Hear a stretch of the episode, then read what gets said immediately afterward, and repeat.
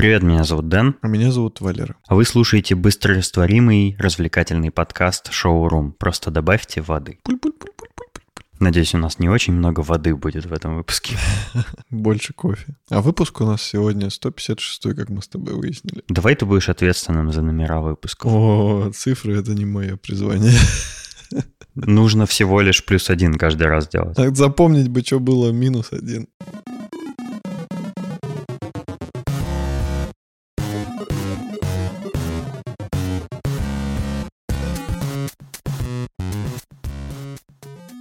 У нас э, есть небольшие комментарии от нашего дорогого слушателя Петра Филимонова по поводу темы «Человек-паук» с Тоби Магуайром. Э, эти замечательные три фильма. Нужно просто включить этот аудиокомментарий Пети прямо сейчас. Чтобы вы поняли, в чем боль. В чем была катастрофическая ошибка наша. Да-да-да, давайте послушаем. Я вот всю неделю слушаю подкаст ваш. Я уже просто задолбался уже. Два часа просто. Каждое мое утро начинается с подкаста. Пока еду я на работу. Я вот его неделю уже слушаю. Надеюсь, а сегодня его дослушаю. Как? Как вы не рассказали про сцену поцелуя под дождем Человека-паука этой Мэри Джейн? Ну как? Когда там Кирстен Дарнст, блин, без лифчика, с этим молодое тело. Ну вы чё? Это же самые потные фантазии подростков были, ну вы чё, ну как, как вы не рассказали об этой сцене? Я прям ждал, ну вот сейчас, сейчас они скажут, ну сейчас, нет, не рассказали. Ну вот сейчас, сейчас будет, сейчас, нет, не рассказали. Ну ведь что, эта сцена поцелуя под дождем, когда Человек-паук висит вниз головой, идет дождь, как она снята? Какая мизансцена, какая работа камеры, как камера наезжает на Кирстен Данст, и как эта кульминация происходит, их поцелует. Ну как вы могли об этой сцене не рассказать? Да это сцена просто, это же, мне кажется, самая запоминающаяся сцена вообще. Ну как это, там такой антураж, такие эмоции, там такие фантазии будоражащие, ну как вообще, блин, просто нож в спину. Блин, да это преступление. Я призываю вас в следующем выпуске прям отдельно дописать и сказать, чуваки, мы извиняемся перед вами, вы красавчики, наши любимые слушатели. Вот вам, пожалуйста, сцена. А Денис вместо этого рассказал про сцену, которая там этот Токтопулус замочил всех прочей. Ну что за жестокость, ё Надо любовь нести в массы любовь. Расскажите об этой сцене молодежи, чтобы она поняла, вот как раньше смотрели это кино, когда у нас не было свободного доступа к эротике, к порнофильмам, к различным журналам. У нас не было этого, у нас были вот такие вот сцены, и Кирстен Танц без лифчика, понимаешь? Вот все это, это все, что у нас было.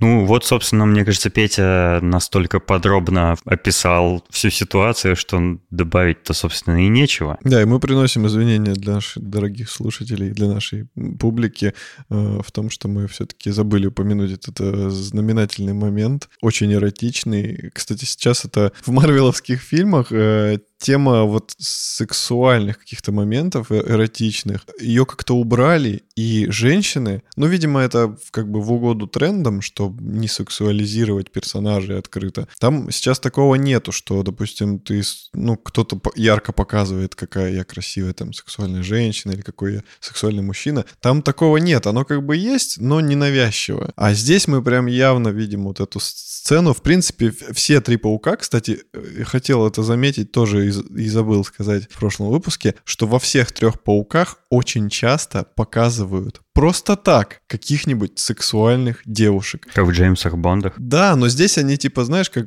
просто как секундный кадр, допустим, паук пролетает, и там такие две девушки, обязательно красивые, очень эротичные, они такие «А!» и поворачиваются в сторону камеры. Типа, ой, что это было? И они красивые обязательно. Потом, когда он выходит из э, примерочной, и тоже все девушки, которые идут, они красивые. И он выходит, и все такие вокруг красивые. Ну, типа, там никаких бабок не ходит, никаких... Ну, не бывает никаких бабок в Готэме.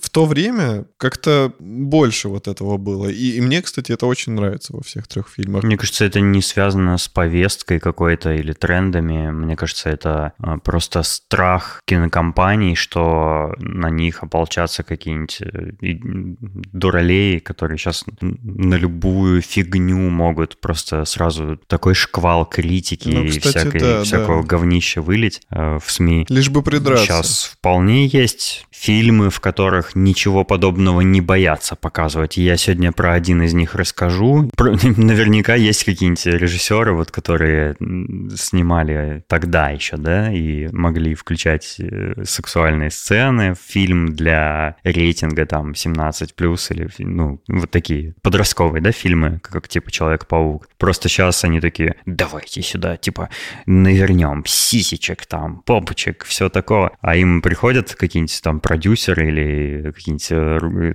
топ-менеджеры по продажам каких-нибудь Universal Picture, Pictures и так далее. И говорят, ты что, типа, дед, иди выпей таблетки, вообще уже такое нельзя снимать, все такое. Ну, в таких фильмах, в таких семейных, массовых, попкультурных фильмах. Но есть и, к счастью, другие фильмы. Короче, Петь, спасибо большое за такой гневно разочарованный комментарий. Ну, ты прав, да, это очень культовый момент, который много где пародировался, на него многие отсылаются, там, как пасхалки всякие, ну, все это такое, это все понятно. Просто что-то, ну, наверное, эта сцена настолько, настолько известная, настолько узнаваемая, что при рассказе про фильмы я даже мне не пришло в голову, что нужно о ней напоминать, потому что все и так о ней знают. Ну, типа того. Ну, короче, мы тоже на нее очень трепетно смотрим каждый раз на эту сцену. Ты знаешь, я на нее очень спокойно смотрел. Я вообще даже не заметил, что, э, что у Кирстен Данс была мокрая майка. Я как бы... И отсутствовал По... бюстгальт. Да-да-да. Я этого вообще не заметил, когда смотрел, видимо, потому что настолько у меня уже извращенный разум, что меня такое, ну, это просто, просто обыденность, и ничем таким уже меня не удивить.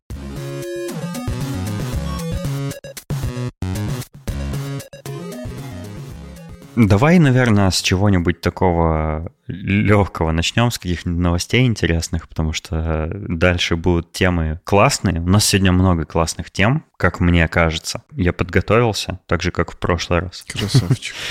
И есть прикольная новость. Я наткнулся на статью про Великобританию, и там говорилось о том, что Великобритания законодательно признала э, всяких осьминогов, головоногих там моллюсков, крабов, лобстеров и вот прочих морских гадов разумными существами. Ты же знаешь, что осьминоги очень умные? Головоногие. Наши всякие домашние животные, которых мы считаем умничками, послушными, и вот он все команды выполняет и все такое, они на самом деле действуют, исходя из привычек и инстинктов. Они э, слышат не то, что мы им говорим, а они слышат набор звуков, с которым у них есть ассоциация, что нужно вот сделать это, и тогда ты получишь там, не знаю, вкусняшку, да? И они, они не думают об этом, они не знают разных понятий типа любви, понятий преданности, обиды и всяких таких э, человеческих чувств. Они даже не знают, они не испытывают этого. Они испытывают э, как, какие-то телесные ощущения, э, эмоции мгновенные какие-то. Ну, вот примерно так животные оперируют. Но есть некие, не знаю, классы, не классы, даже не знаю, есть некоторые животные, которые способны мыслить, они способны делать умозаключения, то есть они могут э, использовать, например, орудия какие-то, взять там палку и что-то палкой сделать, шимпанзе, например, и, э, как, как инструментом, да, то есть как э, когда человек был не Homo sapiens еще, а вот там предыдущие древние вариации бета-версии человека, э, они же тоже научились использовать орудия, научились там заострять наконечники стрел и все такое.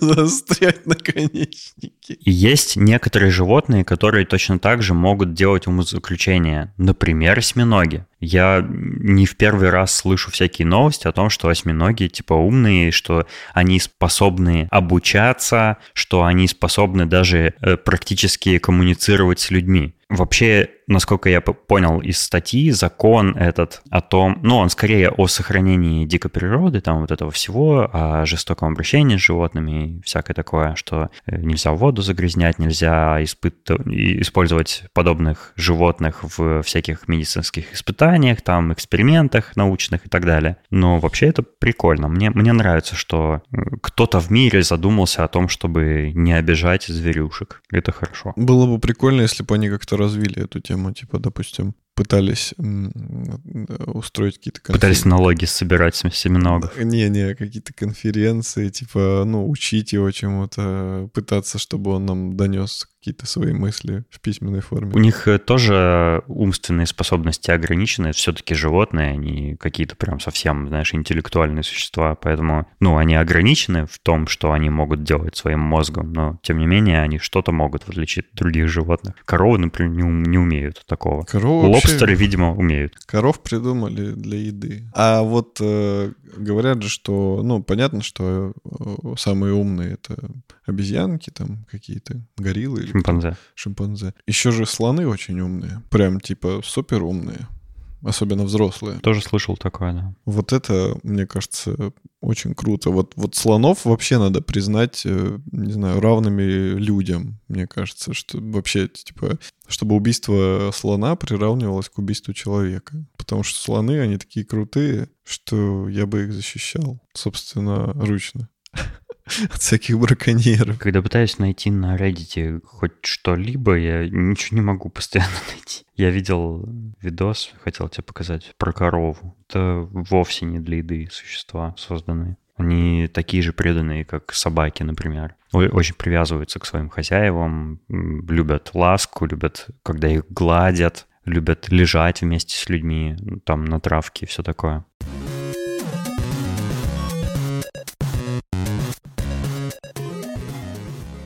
А еще я узнал, что криогенная заморозка, о которой мы с тобой говорили выпусков так 100 назад, если да, не больше. когда я хотел, чтобы меня заморозили и отправили в космос. Когда Именно, старый, старый стал. Вот в том самом выпуске, да. Э, я думаю, наши э, преданные фанаты могут нам напомнить, что это за выпуск был, потому что мы уже не способны, мы Он называется слишком старые для этого. Что-то типа похороны, или как бы я хотел, чтобы меня похоронили. Что-то такое. Да, наверное. Так вот, э, криогенная заморозка все-таки возможна. Я узнал это в очень интересном ролике про микроволновки. Там, там размораживали кого-то в микроволновке. Да. Круто. Более того, микроволновые печи придумали для разморозки существ э, в криогенной заморозке. Ты знал об этом? Короче, в каком-то американском, по-моему, институте э, ученые ставили эксперименты по заморозке и разморозке мелких видов животных, всяких лягушек. Знаешь, есть лягушки, которые зимой замерзают во льду, а когда наступает весна, они растаивают, у них начинает снова биться сердце, и они продолжают жить. Угу. Так вот, подобную криогенную заморозку еще выдерживают, например, хомяки, крысы и мыши. Оказывается, можно мышь заморозить, продержать любое количество времени в таком состоянии, потом разморозить, и она будет абсолютно нормальной, живой, здоровой и функционировать. Это очень полезно для обладателей удавов. Наверное. Можно оптом закупить много живых мышей, мышей заморозить их в морозилке и потом размораживать и кормить удава. Ну да. Так вот, э, в этом институте проблемой главной было именно этап разморозки, потому что если очень медленно животное размораживать, то у нее могут деформироваться и разрушиться клетки, какие-то ткани, ну, э, органические. Короче говоря, если ты просто нагреванием там на огне или на печи обычно будешь размораживать, то ты просто приготовишь как бы мышь. То есть она поджарится и все такое, потому что верхние ее, верхние внешние ткани будут нагреваться сильнее, чем внутренние, все такое. А микроволновое излучение, оно сразу проникает внутрь. И поэтому оно может раз, ну, нагревать объект равномерно более-менее. Тогда у меня вопрос. В микроволновке, когда я всегда пюре разогреваю или суп, центр всегда холодный. Ну, Не могу тебе ответить на этот вопрос. Может быть, надо тарелку ровнее по центру ставить или каким-то образом распределять пюре так, чтобы оно... Я не знаю, но причин может быть миллион. Откуда же мне знать? Наверное, мне кажется, что должно быть типа... Может, в микроволновке только с боков идет, а те микроволновки, которые для размораживания животных... Да это обычные микроволновые печи были. Да? Нифига. Короче, был чувак, изобретатель. Он даже не ученый был, он э, придумывал всякие приборы для использования в научных институтах и все такое. Его ученые приходили к нему и говорили, нам нужно сделать вот это, вот это, можешь это построить? Он говорил, ну, дай подумать, типа, кажется, могу. И строил для них всякие аппараты. Так вот, они пришли к нему за помощью и сказали, нам нужно э, способ какой-то, чтобы размораживать наших хомяков э, равномерно и чтобы они при этом не поджаривались, грубо говоря. И он, э, ну, эта технология микроволн вот этих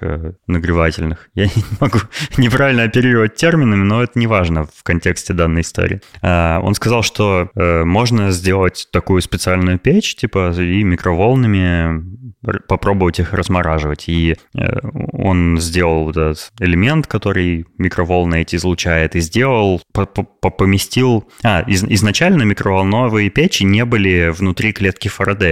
Сейчас любая микроволновка — это клетка Фарадея, то есть она, э, у нее есть металлическая сетка по периметру, поэтому если ты смотришь на дверцу микроволновки, она обычно в сеточку. Это клетка Фарадея через отверстия этой сеточки не проникают волны эти.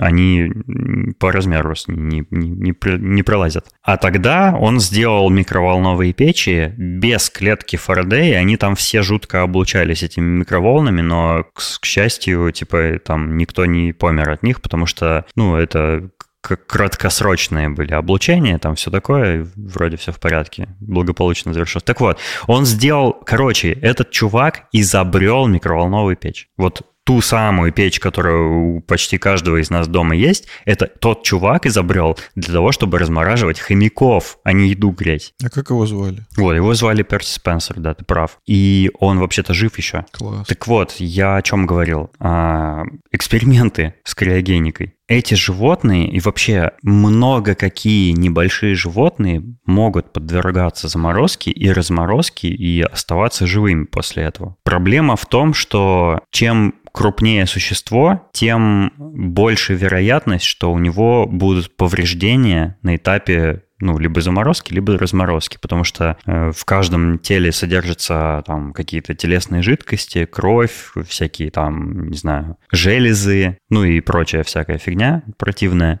которая при заморозке превращается в лед, расширяется, разрывает сосуды, разрывает ткани. Ну и, короче, даже внутри каждой клетки есть жидкость, внутри которой там все ее кишочки плавают, да, клеточные. И оно же тоже при замерзании тоже расширяется, клетка рвется и все такое. И э, проблема вот именно в процедурах заморозки и разморозки. Если правильно их провести, то можно успешно и заморозить, и разморозить существо. Но чем меньше существо, тем легче и быстрее его можно разморозить, например, равномерно. То есть хомячок, он маленький, его можно там за считанные минуты быстро разморозить до нужной температуры, не перегреть, не недогреть там и так далее. А человек, например, он огромный, и его очень сложно микроволновкой разморозить или, или любой другой э, штукой, да, соответствующего размера очень сложно, потому что будет неравномерно, что-то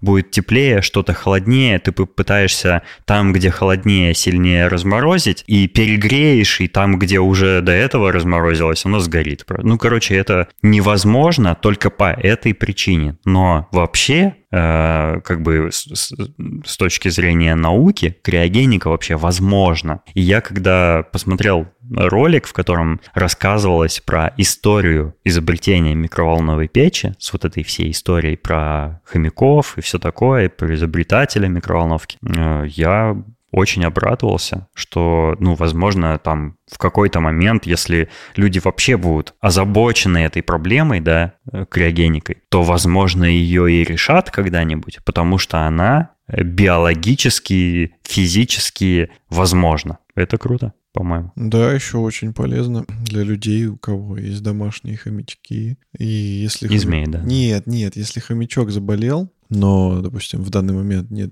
денег его вылечить.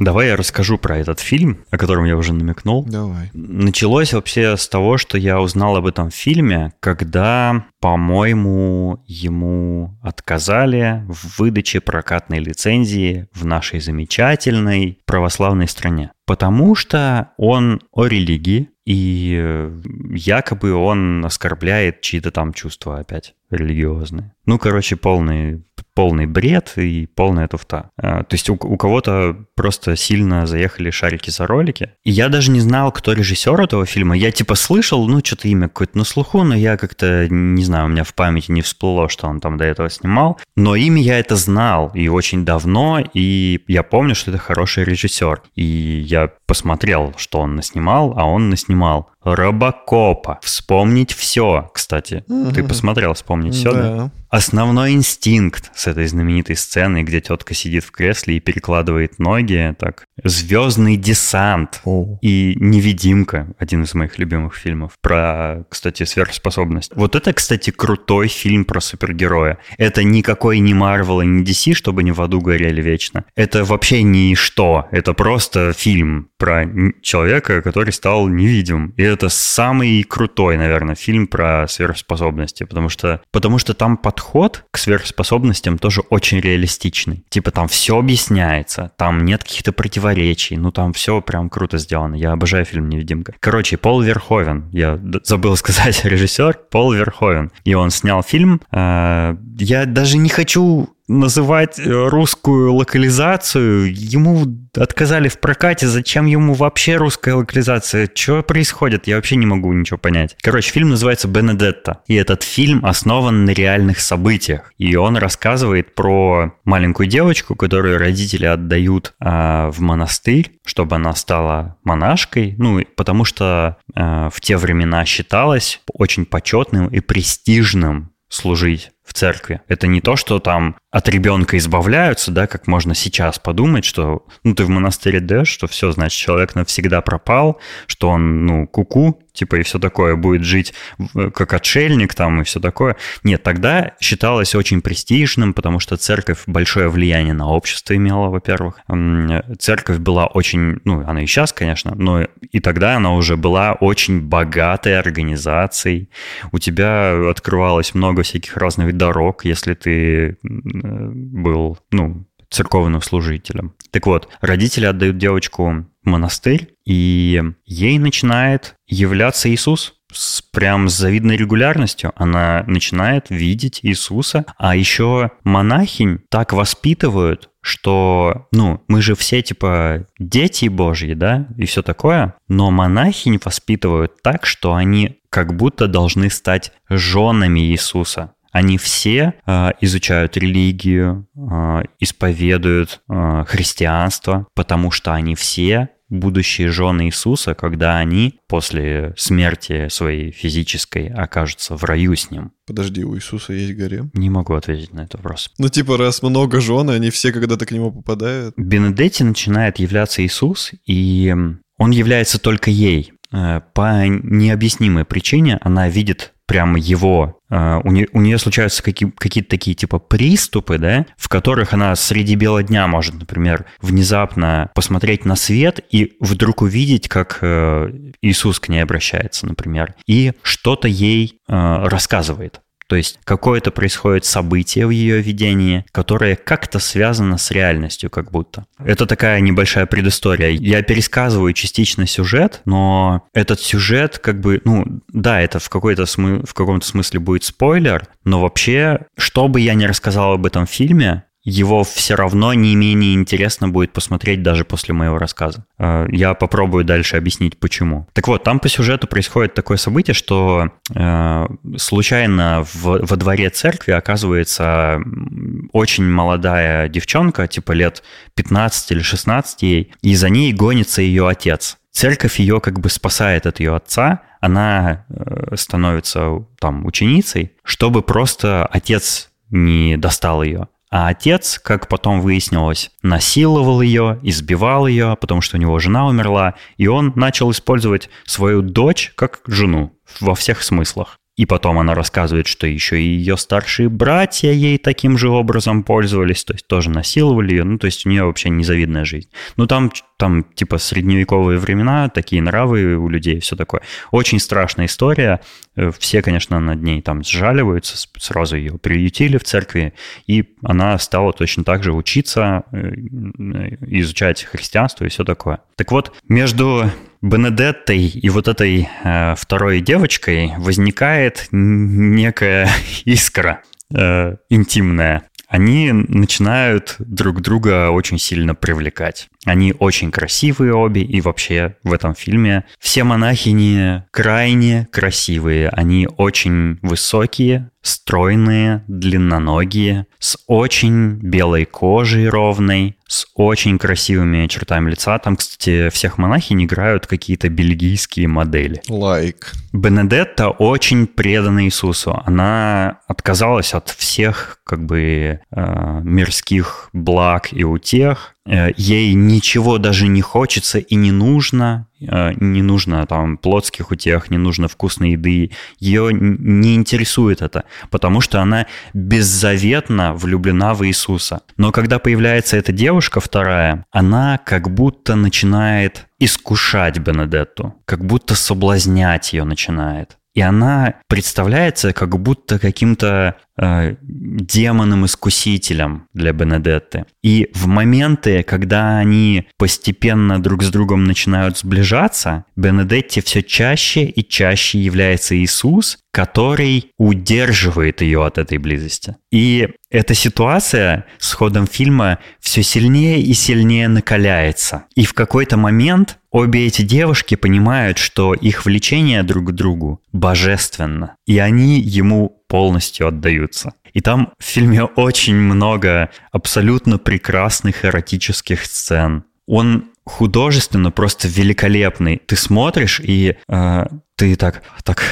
очень волнительно дышишь, и у тебя кровь начинает бурлить в жилах, если ты понимаешь, о чем я. О, да. Это один из самых эротичных фильмов, э, который не является чистой эротикой. Ну, типа, вот есть фильмы чистая эротика, да, где весь смысл в показе обнаженки там и во всем таком, и то есть в, в будоражении зрителя.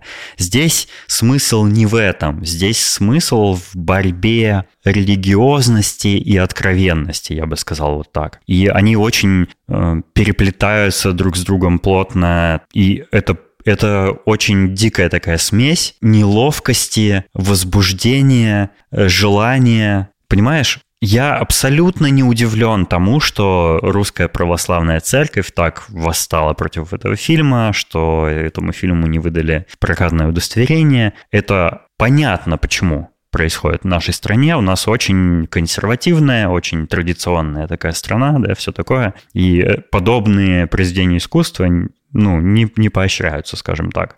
Но я считаю, что это просто э, это преступление против культуры, искусства, против человечества. Такой фильм э, не позволять видеть людям, потому что он прекрасный, он, он меня просто поразил, он очень захватывающий сюжетно, он захватывающий постановкой своей, потому что каждая сцена вызывает в тебе бурю чувств, как от, ни, начиная от низменных, заканчивая высокими, потому что там присутствует вот этот как раз контраст. Религия, интимное влечение. Понимаешь, ты от одного мечешься к другому, и там, например, есть сцены, когда две женщины ласкают груди друг друга, и тут же одной из них является Иисус, который мечом разрубает врага, спасает Бенедетту и увозит ее, и он говорит, что ты моя жена, ну и там просто такой, ты как бы от, от плотского экстаза переходишь к религиозному экстазу, то есть это видение Иисуса, это максимально, максимальная религиозная кульминация, это то, что верующий человек на пике своей веры только может увидеть, понимаешь? Это, это ну, просто апогей э, религиозности. И вот этот апогей религиозности тут же сменяется сцена эротической, где происходит чувственная э, э, как бы кульминация. Это просто невероятно. Я, я не понимаю, как э, Пол Верховен может снять Робокопа и Звездного десанта и потом такой фильм. Это просто абсолютно талантливый режиссер, который способен снять что угодно, если он захочет. То есть это реально настоящий талант кинематографический. Я это, наверное, понял вот только сейчас. Потому что я, конечно, видел вот все фильмы, которые вначале перечислил, но, не знаю, Робокоп для меня просто как э, приключенческий sci-fi какой-то, да, не знаю, вспомнить все это вообще типа на грани sci-fi и комедии, чего-то такого. Ну, Шварценеггер, понятное дело. Э, Основной инстинкт это очень культовый фильм, э, такой типа триллер какой-то такой драматургический.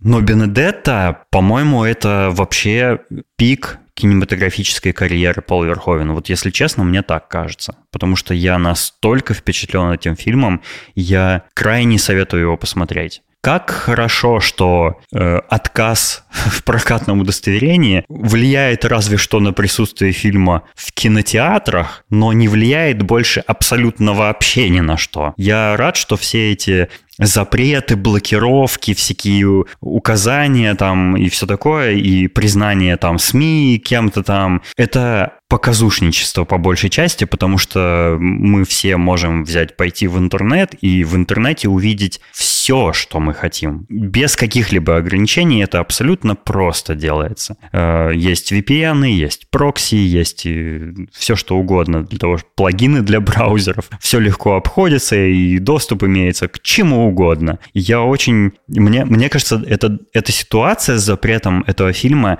даже ему на пользу в каком-то смысле идет, потому что люди ведь заинтересуются, а почему же его запретили? Антипиар. И когда... Ну, антипиар. Антипиар — это когда плохая репутация какая-то возникает. А это просто пиар. А, потому ну что да. когда ты говоришь, что есть некий запретный плод, то он становится еще более желанным. Сколько религиозного подтекста. Я считаю, что это Иисус придумал VPN и прокси. Он на нашей стороне. Я придумал для фильма «Бенедетта» русское название. Неважно, какое ему уже дали русское название, я придумал свое. Я бы назвал этот фильм э, в русском прокате как «Бенедетта. Греховное удовольствие».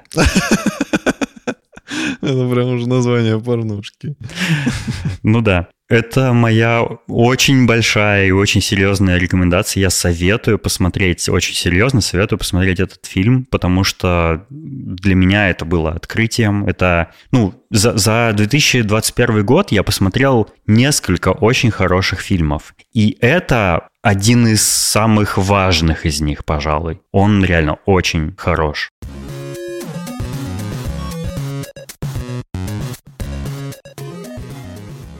Еще одну штуку расскажу, такую из разряда, знаешь, я познаю мир. Помнишь, кстати, эти энциклопедии? Да, конечно. Это издательство Эксмо было или какое, не помнишь? Росман. Росман. Короче, я еще один ролик э, увидел на YouTube, в котором э, автор этого ролика э, заявил, что обычное видео, обычное без специальных каких-либо технологий, может одновременно быть еще и 3D-видео. И для этого не нужно его никаким образом трансформировать. И меня это заинтриговало. Я думаю, хм, а как это работает? Я посмотрел этот ролик. То есть он такой кликбейт какой-то на мне, наверное, сработал. Ну, короче, оказалось все очень интересно с научной точки зрения и с биологической. Обычно, когда мы про 3D-видео слышим, что мы себе представляем? Ну, наверное, самое очевидное это кинотеатр, да, и очки когда у тебя раньше еще это было как? Э, это было красное и синее стекло, и, соответственно, картинка показывалась э, раздвоенная на экране, красноватая, синеватая, и так как синяя линза фильтрует красный свет, а красная линза фильтрует синий э, цвет, то каждым глазом ты видишь немножко разную картинку. То есть это снимается на два объектива, чуть-чуть с разных ракурсов, и благодаря тому, что ракурсы разные, у тебя создается э, как бы объемная картинка, когда твой мозг видит две разные картинки разного цвета, и в голове, ну, твои глаза видят две разные картинки разного цвета, и мозг в голове их соединяет в одну объемную. Вот, это все благодаря тому, что люди хищники, и у них э, глаза расположены на одной плоскости, благодаря чему они могут измерять зрением расстояние до объектов. Есть еще там позже появились э, поляризационные очки, и на экран уже проецируется там другой, другим образом картинка, и это не красный и синий цвет, а уже цветная картинка, но из-за поляризации тоже два глаза по-разному видят одно и то, ну, одно и то же объект, а, один и тот же объект с двух разных ракурсов. И, ну, это работает точно так же. Есть еще, например, э, ну, то, что меня когда-то удивило, это, например, 3D-экран у приставки Nintendo 3DS. Там вообще никакие очки не нужны, это вообще абсолютное чудо, но, к сожалению, это работает... Э, у этого тоже есть свои нюансы, то есть нужно смотреть прямо на экран, э, и очень ограниченный у тебя как бы угол обзора, да, если ты немножко отклонишься, то картинка уже исказится, и ты увидишь раздвоение. А когда, ну, благодаря геометрии, когда смотришь прямо на экран, то поляризированный сам экран может тебе две разные картинки для разных глаз показывать, и благодаря этому очень сильный 3D-эффект достигается. Тот 3D-эффект, в который объясняется в этом ролике, это еще один новый тип 3D-эффекта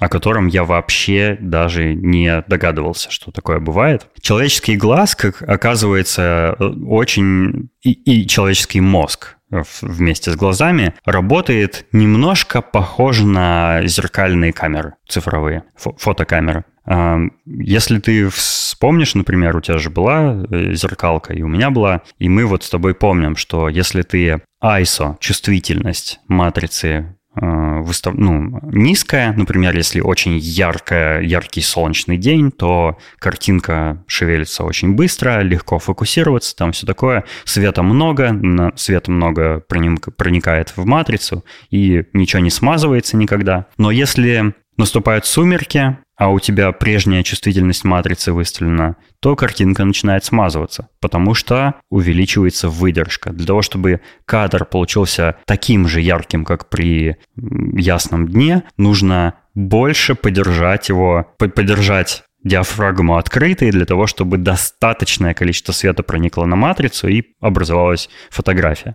Мозг работает похожим образом у чело- человек в темноте плохо видит. И для того, чтобы что-то рассмотреть в темноте, во-первых, глазам нужно адаптироваться, то есть у нас глач- э, зрачки расширяются максимально в темноте. Но и мозг тоже требует больше времени для того, чтобы обработать то, что видят глаза. То есть когда ты в темноте смотришь, тебе нужно дольше всматриваться, чтобы рассмотреть что-то, контуры какие-то, образ какой-то в сумерках, да? А, и мозгу больше времени требуется на обработку этой картинки, и вообще картинка того, что мы видим, формируется именно у нас в голове, а не в глазах. Отсюда возникает такой интересный эффект. Если днем ты достаточно быстро можешь увидеть там на ходу что-то рассмотреть, то ночью тебе больше времени на это требуется. В ролике показывается интересный вот этот эффект 3D. А, там в ролике автор стоит и рассказывает об этом эффекте, а вокруг него все пространство движется. Камера вращается вокруг него, он стоит по центру камеры, и он говорит, что если вы один глаз свой закроете э, ну, солнцезащитными очками только один глаз, то вы в этом ролике увидите 3D-эффект. Потому что тот глаз, который не закрыт солнцезащитными очками, он видит светлую картинку, ему легко все рассмотреть, и мозг быстро обрабатывает эту информацию.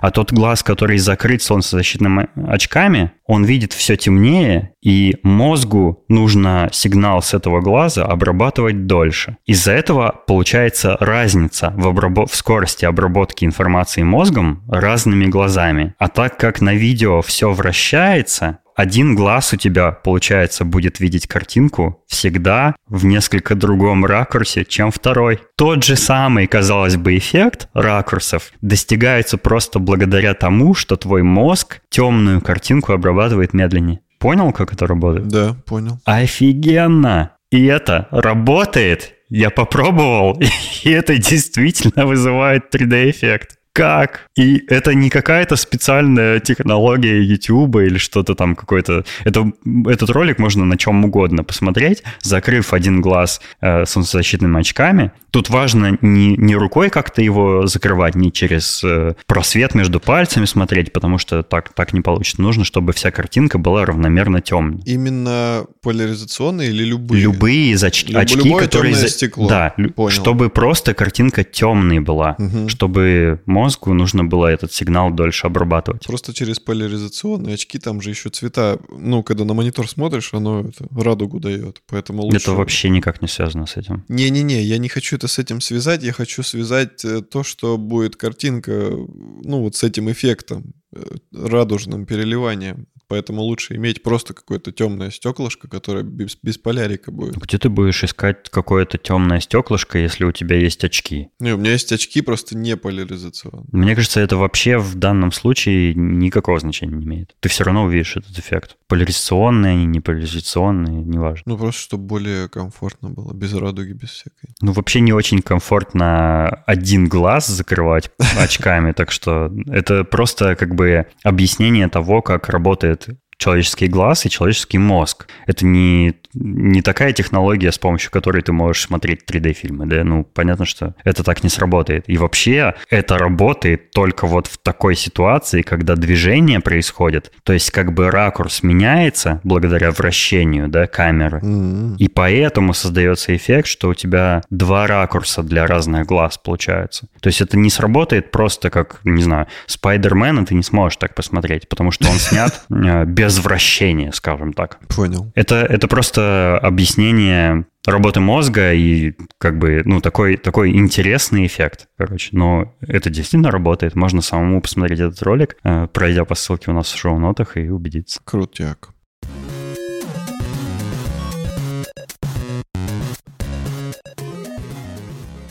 Я еще один посмотрел фильм, про который почему-то все очень хвалебно писали. Наверное, потому что режиссер этого фильма Эдгар Райт. Он снял Скотт Пилигрим. Смотрел? М, Да, смотрел. Ну, все же любят Скотта Пили- Пилигрима. Я, кстати, спокойно отношусь к этому фильму. То есть я не ярый фанат Скотта Пилигрима. Я не очень люблю этого актера.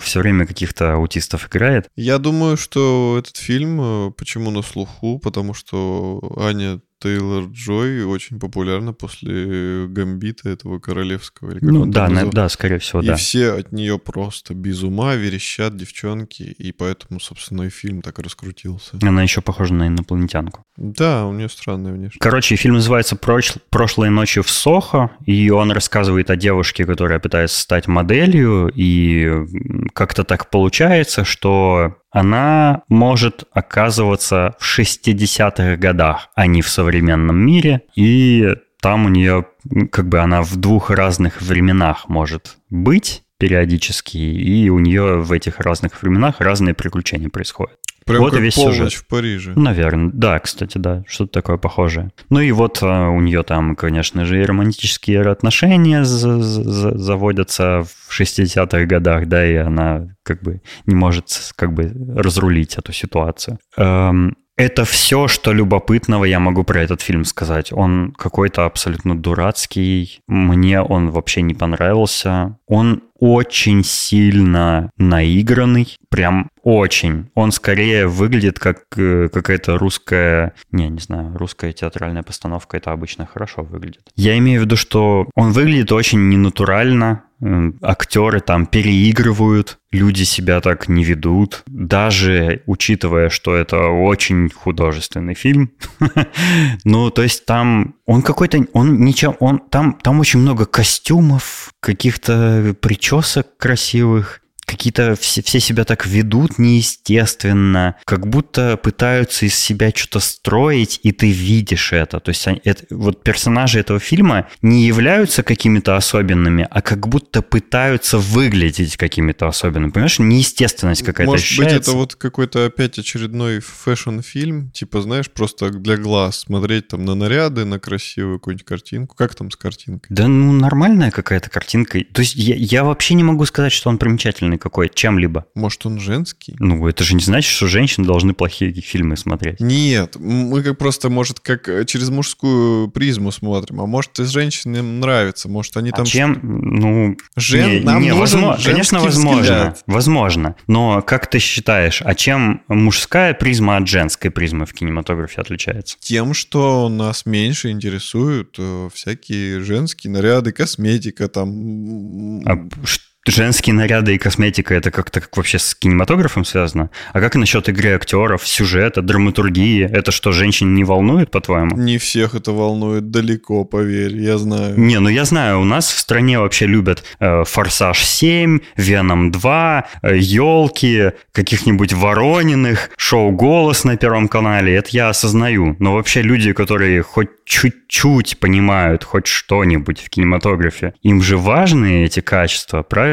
Ну, в этом фильме их как будто бы нет. Ну, не забывай одну важную вещь. Ты как человек, который посмотрел очень много фильмов, у тебя иногда очень строгое отношение к фильмам. Типа ты прям... Я строго так отношусь к фильмам, которые делают вид, что они высокохудожественные. Если фильм заявляет, что я весь такой высокохудожественный, то и требования у меня к нему будут высокие очень. Если фильм э, типа Tropic Thunder какой-нибудь, помнишь? Э, С Джеком Блэком. Вот прикольная комедия. У меня вообще к нему претензий нет. Я абсолютно наслаждаюсь такими тупыми фильмами. Ну, очевидно, это тупая комедия. Ржака на вечер, типа того, там как бы ни о какой драматургии вообще речь не идет. Но этот фильм и не старается быть таким высокохудожественным, как фильм э, «Прошлой ночью в Сохо», понимаешь? То есть,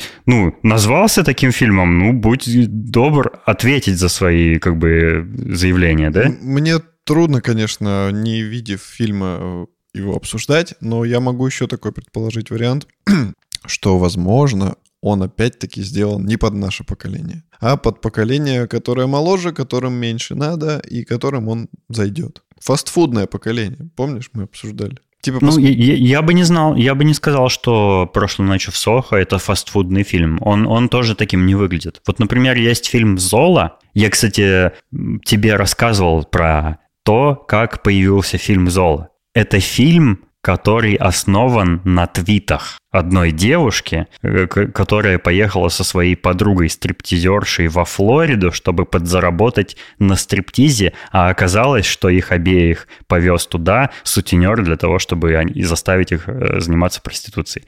Э, Это реальная история. Девушка напис- писала твиты про то, что с ней случилось, и на основе ее твитов сняли фильм. Вот это фастфудный фильм. Там э, абсолютно, абсолютно э, невоспитанные, необразованные существа, э, которые оперируют такими словами, как «Йоу, я, он достает при мне свой член, я ему говорю, а он мне, а я ему отвечаю, а он мне отвечает». Вот так они общаются, ну, то есть вот, вот то, что я бы назвал фастфудным фильмом. Он, кстати, в каком-то смысле прикольный. У меня к нему тоже высоких требований нет, потому что...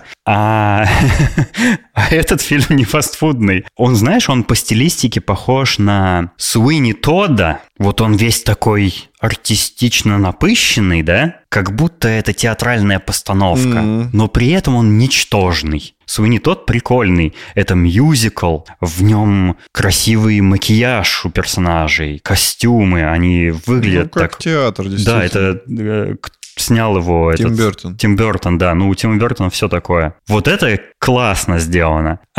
А этот фильм, блин, ну я не знаю. Я просто, я просто разочаровался, когда посмотрел его. Я думал, что, ну, блин, ну, раз так все что-то прям о нем говорят и говорят, ну, надо посмотреть. Наверное, он какой-то такой прям вот меня впечатлит сейчас. А он, а я посмотрел и так подумал, блин, лучше бы я посмотрел Tropic Thunder еще раз.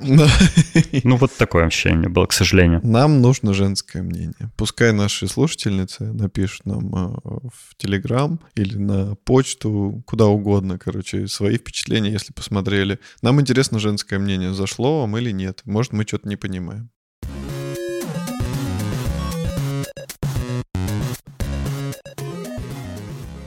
Мы сегодня уже затронули тему греховного удовольствия, и так получилось, что один из наших преданных слушателей подкинул тему для этого выпуска. Наш слушатель Виталик в чате прислал ссылку на подкаст, который называется Hail Satan, то есть «Слава сатане». И это подкаст про сатанистов и сатанизм как вероисповедание. Вот очень опасные темы начались. И я послушал несколько выпусков этого подкаста, он на английском языке. Это есть организация религиозная в Америке, типа сатанинская какая-то церковь. И вот участники этой церкви записывают подкаст о своей религии. я такой, ну, какие у тебя, как, как ты, что ты вообще думаешь о сатанизме, какое у тебя представление об этой религии, что она собой представляет? Это какой-то типа фарс, типа больше как приколюха или что это, по-твоему? Можешь описать? Насколько я знаю, это довольно серьезная религия, и там все, ну, типа, почти то же самое, что в обычном христианстве по отношению только к сатане. И на самом деле в самой религии, насколько я помню, он там не очень-то и плохой. У меня э, самое большое, как бы, самая большая дилемма, когда я думаю, что такое сатанизм и почему люди могут в него верить, это как люди могут верить в нечто, что является по определению плохим. Ну, ну, сатана же, типа, плохой, да, типа, он там в аду людей мучает, там все такое, козни всякие строит, там э, всех искушает. Э, ну, это и все такое. не доказано. Ну, это общепризнанный такой образ сатаны, да, что это человек плохой, который людей искушает на грехи, преступления, на какие-то плохие поступки, вот это все. Но и как люди могут э, добровольно в нечто такое плохое верить. Это, это как быть, знаешь, есть люди, фанаты маньяков реально существующих, сидящих в тюрьме, например, они с ними переписываются, они от них фанатеют. Ну, то есть это какая-то девиация психологическая, мне кажется, да. И я думал, что сатанисты — это какая-то такая вот девиация. То есть мы хотим настолько быть бунтарями против всей системы, что мы вот готовы будем верить в сатану, да, который нас всех будет э, в кипящем котле варить там когда-нибудь. Но это, это как-то не стыкуется. Какое-то логическое противоречие в этом есть. Мы с тобой категорически ошибаемся в этих представлениях о сатанизме. Это абсолютно другое. Вообще, я считаю, что сатана ни в чем не виноват. И истинное зло — это все-таки изначально сам человек. Ведь он создает зло, он сам это как бы творит, он до этого додумывается, он на это решается. И Сатана был создан как какой-то козел отпущения, чтобы оправдывать э, грехи человека. Типа, я убил человека, но это меня попутал сатана. Типа, нужно на кого-то, да, на кого-то повесить э, свои грехи. Пускай это будет сатана, а пускай он еще, он, он еще вот настолько плохой, что если ты плохой, то ты еще и к нему попадешь, и он тебя там будет, ай-яй-яй, там будет тебя бить, унижать, резать, варить в котле. И вот это все обросло вот этой белибердой. И ну, человек, он, как, как всегда, ему надо найти какого-то либо идола, либо козла отпущения. Но никаким образом он никогда сам в себе не будет находить недостатки или благодетели. Он всегда будет искать что-то хорошее в других, что-то плохое тоже в других. А на себе сконцентрироваться, это вот, к сожалению, большая трудность для человека. Он всегда ищет, на кого переложить обязанности. Ну да, часть это прав. Да. Так, и, так и есть. Короче, в чем мы ошибались? Я, я послушал несколько выпусков этого подкаста. У них вообще первый выпуск – это самые базовые как бы, ответы на вопросы. Да? Ну вот типа, почему можно быть сатанистом? Зачем вообще нужно быть сатанистом? Да? И, и, ну, как, вот, вот все, что тебя смущает, когда ты задумываешься о сатанизме, они отвечают в первом же выпуске на этот вопрос, на, на эти вопросы. И сатанизм, как теперь я знаю, это самая лучшая религия, самая разумная и самая гуманная из всех вообще. В первом выпуске они даже говорят, вот то, о чем я думал, вот об этом противоречии, да, как можно во что-то плохое верить, они прямо чуть ли не, это чуть ли не первый вопрос, на который они отвечают. Когда ты начинаешь задумываться о том, почему вообще сатанизм существует как религия, это первый признак того, что ты очень на самом деле близок к этой религии. Потому что, э, как сами авторы этого подкаста объясняют, сатанизм — это не теистическая религия. Они не верят в какие-либо божества. Для них не существует идолов, э, у них нет того, кому они поклоняются. Они не поклоняются сатане, как ни странно. Они верят в рациональность, в научный подход, в проверку информации. Звучит как наука, правда? То есть наука — это э, недоверие источникам, перепроверка данных, э, проверка путем экспериментов э, любой информации, да? Ну вот это научный подход. Так у них то же самое. И они говорят, что если ты задумался над этим вопросом, почему можно быть сатанистом, это значит, что у тебя есть мозги, э, мозги у тебя есть критическое мышление, и это значит, что ты на верном пути к сатанизму.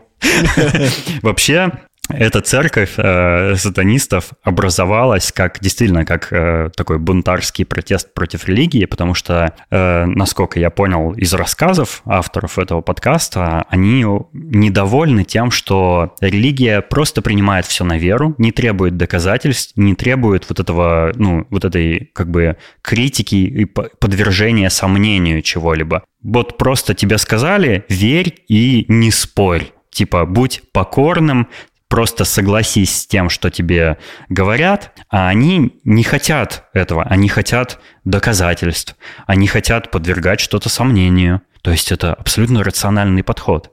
Они э, поощряют вегетарианство, они поощряют хорошее отношение к животным, гуманность, они поощряют толерантность, Понимаешь, все ценности, которым мы столетиями идем и идем через тернии, да, мы пытаемся прийти к тому, что люди должны быть равноправны, а ну, сатанисты это, это их принцип. Равноправие – это принцип сатанистов. Ну, все то, чему препятствует обычная церковь. Как именно, бы своими именно. глупыми какими-то доводами.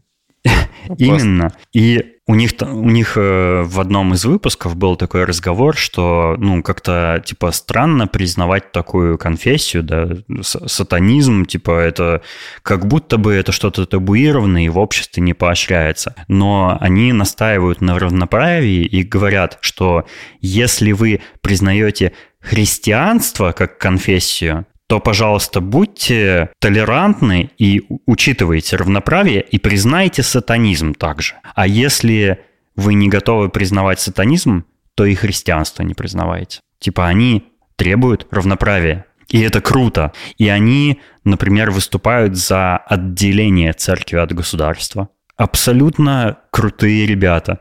И чем дольше я слушал, тем больше я понимал, что, блин, все, что я слышу, совпадает с тем, как я ощущаю мир. Это так круто. Мне очень понравился этот подкаст. Я очень советую его послушать. А, я тоже приложу ссылку в шоу-нотах к нашему выпуску. Прям огонь. Он на английском языке, к сожалению, нужно его понимать, чтобы слушать.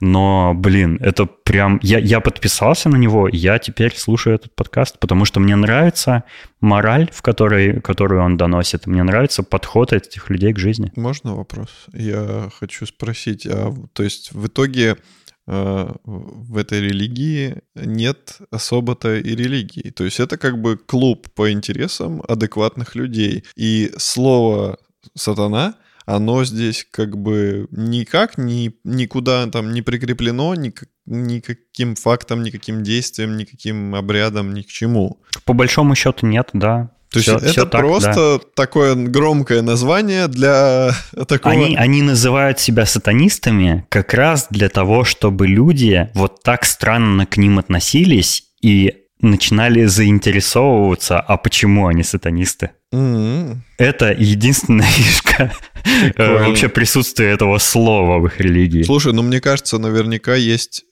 как бы немного другой сатанизм, где именно вот эти бараньи головы, рисование Ну да, мне полу. кажется, это уже какой-то типа ин- инфантильность какая-то. Это скорее, как знаешь, субкультура типа эмо и, и сатанисты. Не, я имею в всё. виду, что это такое, видимо, тоже присутствует, и поэтому все-таки как-то разделять это, разграничивать нужно. Ну, типа, не зачесывать их под гребенку, что вот, типа, мы нарисовали пентаграмму на полу, будем сейчас резать барана и вызывать э, лукавого. Слушай, ну вот, вот- вот такой сатанизм, который ты сейчас описываешь с вот этими ритуалами, жертвоприношения, вера в дьявола там и все такое, мне кажется, это же, ну, это скорее как бы игра, это, это не серьезно. Мне кажется, можно, можно забыть об этом и даже не воспринимать это серьезно, потому что, ну, это, это ничуть не лучше любой религии, да, которая верит в нечто сверхъестественное и недоказуемое.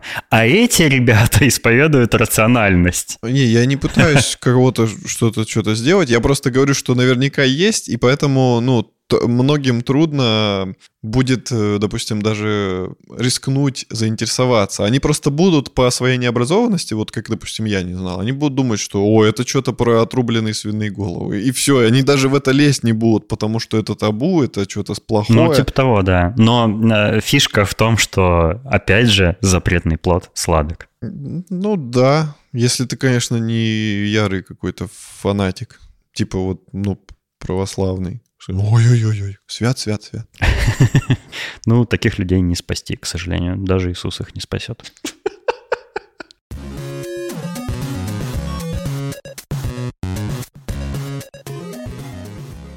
Ну и раз уж мы про подкасты заговорили, у меня есть еще одна подкаст-тема. Hail Satan — это не единственный подкаст, который я слушаю. Я кучу всяких разных подкастов слушаю. И я заметил, что я очень редко на новые подкасты подписываюсь, ну, потому что я, я веду каталог подкастов на русском языке. Например, я примерно представляю, какие бывают подкасты, и хороших очень мало. Поэтому я и подписываюсь редко. Это, знаешь, у меня в подходе к подкастам примерно такой же принцип, как к выбору хорошего кино. То есть у меня высокие требования к подкастам, кроме нашего. Наш как Tropic Thunder.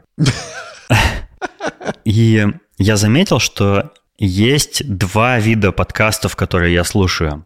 У одних я слушаю каждый выпуск, что бы ни выходило, какая бы тема там ни была. Я слушаю, каждый выпуск не пропускаю, потому что мне нравятся персонажи ведущих. Потому что мне хочется знать их ход мысли, мне хочется слушать их историю, что происходит у них в жизни. Это как в каком-то роде реалити-шоу для меня.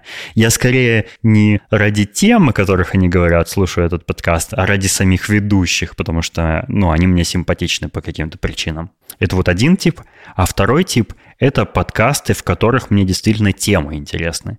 И в таких подкастах я слушаю не все выпуски, я слушаю, я слушаю только те, которые мне вот интересны. Например, они выпускают о разном, да, каждый выпуск о чем-то. И я могу какой-то пропустить, потому что мне просто тема неинтересна. Потому что мне также неинтересны ведущие. То есть э, информация, которую они иногда сообщают, бывает очень классная, поэтому я и подписываюсь на них. Но э, мне хотелось бы, чтобы наш подкаст был конечно же, из первой категории, когда мы интересны просто с тобой как персонажи, да, нашим слушателям. И мне кажется, что мы и есть такой подкаст. Потому что не всегда у нас бывают интересные темы, но мы иногда умеем как-то интересно о них рассказать. По крайней мере, если судить э, по фидбэку, который мы получаем, да, по тому, что нам пишут в чате или там кто-то говорит. Очень Вот. часто подкасты бывают, что человек, ну, отталкивает чисто как-то, ну, нехорошо, наверное, но начинаешь слушать, а он там, ну, знаешь,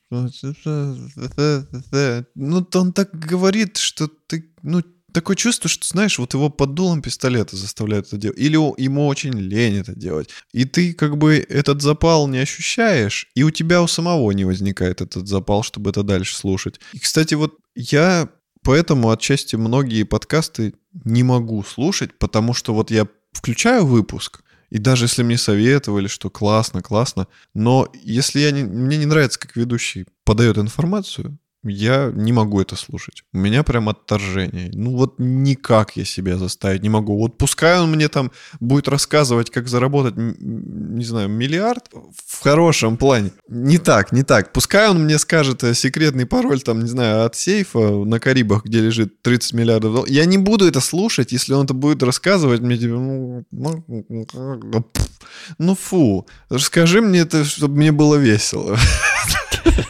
Танцуйте, мои марионетки. Ну, я тебя отчасти понимаю, да. У меня, у меня тоже такие попадаются э, подкасты, которые вроде бы, ну, возможно, я бы заинтересован был слушать их, но, да, из-за того, как ведущие говорят, или какие-то манеры их, да, речи отталкивают. И как, или и или как очень бы, ужасное качество звука. Ты, конечно, не знаешь этого человека, его характер, потому что, ну, это невозможно практически, но, по крайней мере, впечатление, которое у тебя о нем складывается, говорит, как будто такой неприятный человек. И вот, да, да я, я понимаю тебя. Все-таки нужно нужно учитывать, что это такой, такой, такая область, э, такая сфера, подкастинг, что в первую очередь тебя оценивают по манере разговора. По харизме. По харизме. Потому что тебя не увидят, возможно, никогда живьем. Ну, скорее всего. И ты понимать должен, что слушателя надо зацепить. Во-первых, э, нормально разговаривать, внятно, там, чтобы у тебя э, не было каких-то шумов посторонних, чтобы звук был более-менее достойный. Ну, потому что когда ты включаешь, и человек что-то мямлит, плюс к этому он записывается, не знаю, на бабкины трусы, ну, это невозможно слушать. Ну да. Классный микрофон. Бабкины трусы. Даже не знаю, как это связать с э, тем, что я предлагаю сделать дальше, но давай попробуем и не связывать. У нас тут э, в чате недавно, опять же, наш слушатель Виталик провел опрос, в котором он пытался выяснить, сколько дизайнеров в чате нашего подкаста присутствует. Ну, так как... Ведь шоурум — это дизайнерский подкаст. Да-да-да. Ну, исторически так получилось, что я типа дизайнер, я сделал подкаст, и дизайнеры, которые где-то меня читали в Твиттере, там пришли слушать мой подкаст, ну, или как-то какими-то такими окольными путями, да, о нем узнали, и поэтому у нас э, среди аудитории очень много гиков, э, там, разработчиков, дизайнеров, э, людей, которые интересно IT, технологии, там, девайсы, игры, вот это все. Вот, и я предложил, ну, раз так дизайнеров много и людей с вебом связанных, а почему бы нам тогда не завести рубрику про дизайн? Наконец-то в подкасте про дизайн наконец-то появятся темы про дизайн. Нет. А не только про город бомжей. Нет, я ухожу. Я не подписывался. Тогда давайте рубрику про, не знаю, про титьки сделаем. Дело в том, что я пытался эту неделю э, заметить какие-то новости о дизайне, какие-то важные события. И ничего подобного, чтобы меня заинтересовало, я не встретил, к сожалению. Потому что, конечно, в сфере дизайна постоянно что-то происходит, постоянно появляются какие-то новые работы, кто-то что-то новое выпускает, интересненькое, любопытненькое. Но э, как бы с высоты своего опыта я дизайнером работаю уже лет 12, мне кажется. Я не могу сказать, что есть что-то такое, что меня вот за эту неделю, например, прям заинтересовало. Ну, я так посмотрел, типа, не, ну окей. Типа, вот такие в основном эмоции у меня вызывают дизайны разные. Но если будет что-то такое появляться, я, конечно, об этом расскажу. Но сегодня я хотел с тобой поговорить, точнее, как бы рассказать тебе кое-что о дизайне, что меня волнует, но это просто не с новостями связано, а скорее с трендами последних лет. Есть всякие разные инструменты для дизайнеров, в которых они работают. Ну вот ты сам, например, пользуешься Coral, Coral Draw, да? Угу. Ты делаешь там подготовку трафаретов для плоттера и да, всякое такое, наклейки, да. Вот, но это такая про программа динозавр. Она очень старая, у нее очень большая история, она сделана для очень серьезных целей, ну вот типа таких, которыми ты занимаешься, для полиграфии там всякой, ну это просто старая программа. Она а, как автомат Калашникова. Типа, типа того, надежная. Да, да. В, Corel, в Corel современные дизайнеры практически не работают. То есть те, которые в основном вот вообще для диджитала да, что-то делают, ну, Corel это вообще не их. То есть они как бы его и применять-то не могут, по большому счету, нигде. Некоторые дизайнеры-динозавры все еще пользуются программами типа Photoshop. Это тоже очень старая программа. Есть э, целое семейство вот этого пакета Adobe, который там Illustrator, Photoshop, что-то там еще, я уже не, даже не знаю. Да, да, да. И знать не хочу, если честно. Потому что ничем от компании Adobe не пользуюсь и никогда не буду. А как называется у них э, вот э, автокад? Это же тоже? Нет, это не они. Это что-то другое. Автокад это не Adobe. Ну вот автокад это жесть на самом деле, потому что нам очень часто присылают э, чертежи какие-нибудь, которые сделаны в автокаде. Матерь Божья. Они обычно присылают этот, этот формат, ну этот файл, допустим, там нарисован самолет. И я как бы, ну, мне нужен чертеж самолета, чтобы просто на него нанести дизайн каких-нибудь там полосочки, там надписи. А ну, там... какие полосочки, надписи? Давай нормальными терминами. Ливрей. Да, ливрей. Ну, типа вот как э, недавно мы делали электролет для Путина. А, вот, а они присылают какой-нибудь файл, который весит типа 500 мегабайт. И ты открываешь, и там тысячи слоев, какие-то схемы, размеры, все там можно как-то вертеть, перевертеть. И ты такой, а как мне отсюда вытащить контур самолетика? Проще в Google сходить, мне кажется. Слушай, ну автокад это скорее не графическая программа, а инженерно-конструкторская какая-то. Ну да, типа да, там прям чертежи обычно какие-то делают, серьезные. И ну вот э, там Photoshop и прочие, да, адобовские э, продукты, это как чуть-чуть более современное поколение вот этих графических редакторов. А есть прям совсем новая волна. Это вот Sketch, Figma и прочие разные э, программки, которые как, как стартапы после дождя растут, и конца им нет. Они совсем современные, они в сам, ну, самое главное как бы их назначение – это дизайн цифровой, то есть для сайтов, приложений, всяких, всякого такого, то, что в физическом мире не существует. Хотя их можно, конечно, использовать и для других целей, но они просто не предназначены по большому счету для этого.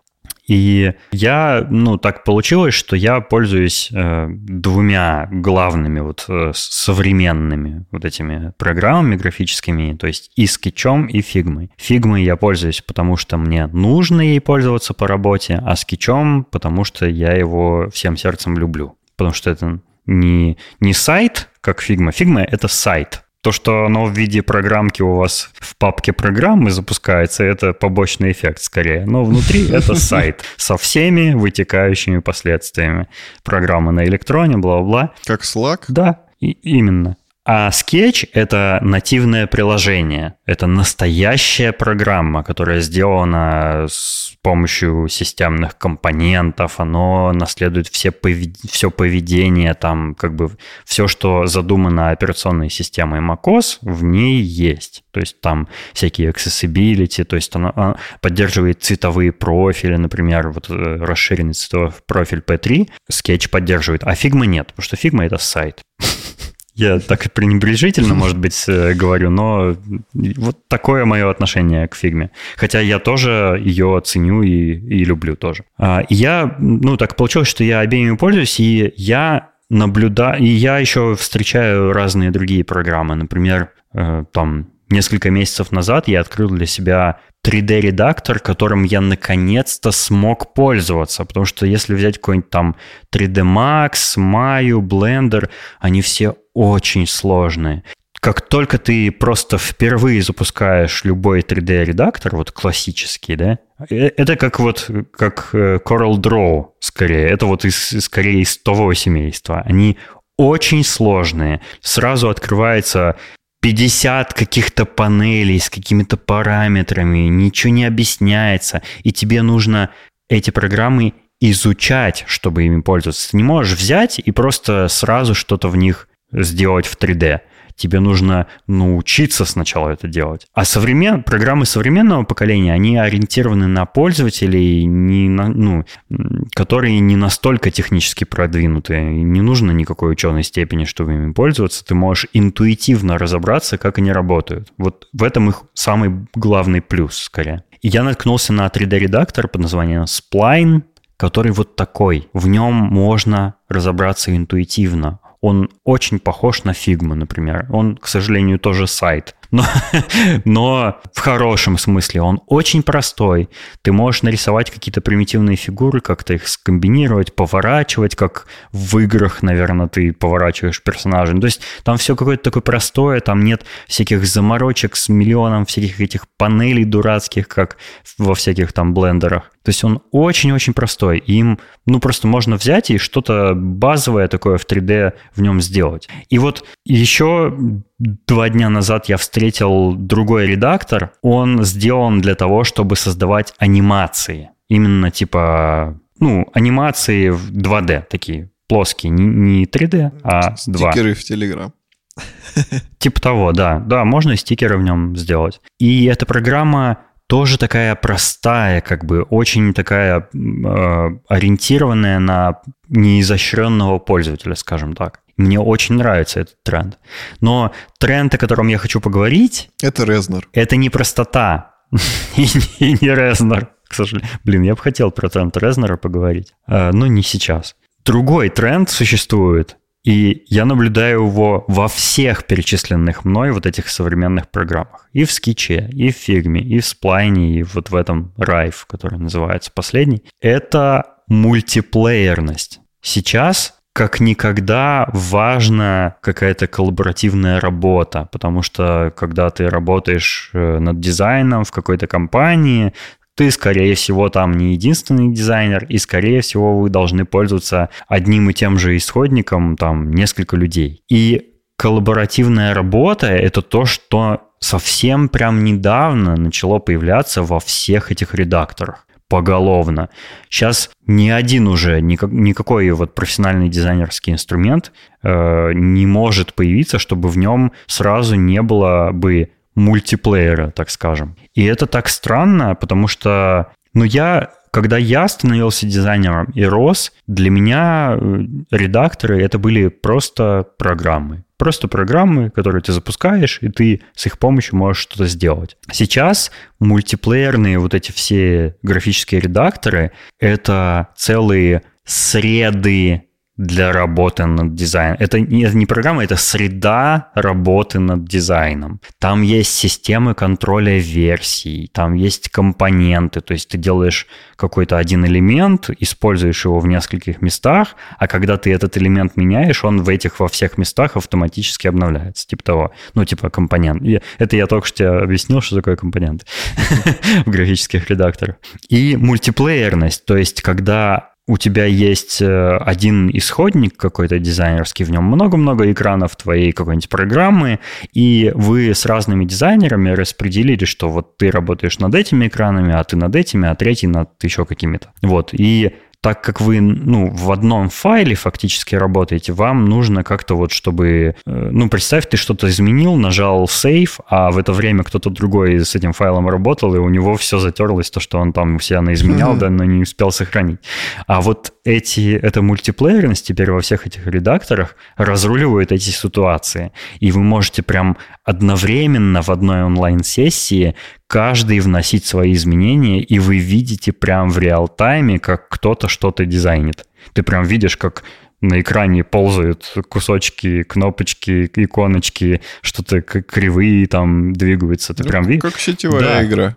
Да, ты видишь курсор другого дизайнера, он двигается вот по канвасу, там что-то рисует. И это сейчас везде появилось. И я просто так отчетливо почему-то это заметил недавно, потому что раньше этого не было, а внезапно это стало э, обязательным требованием любой программы. Ну, это же потому, что все вынуждены в основном работать в удаленке. И это сейчас никак никогда востребовано. Раньше, допустим... Ну, это, это появилось за несколько лет до пандемии вообще если ты об этом. Ну, появилось, может, и нет, но востребовано стало максимально ну, да, да, сейчас. Конечно, да. Потому что, ну, вот когда ты в Яндексе работал, я не думаю, что вы часто там работали вот так вот в, по сети над чем-то, да? Или, или было? Было.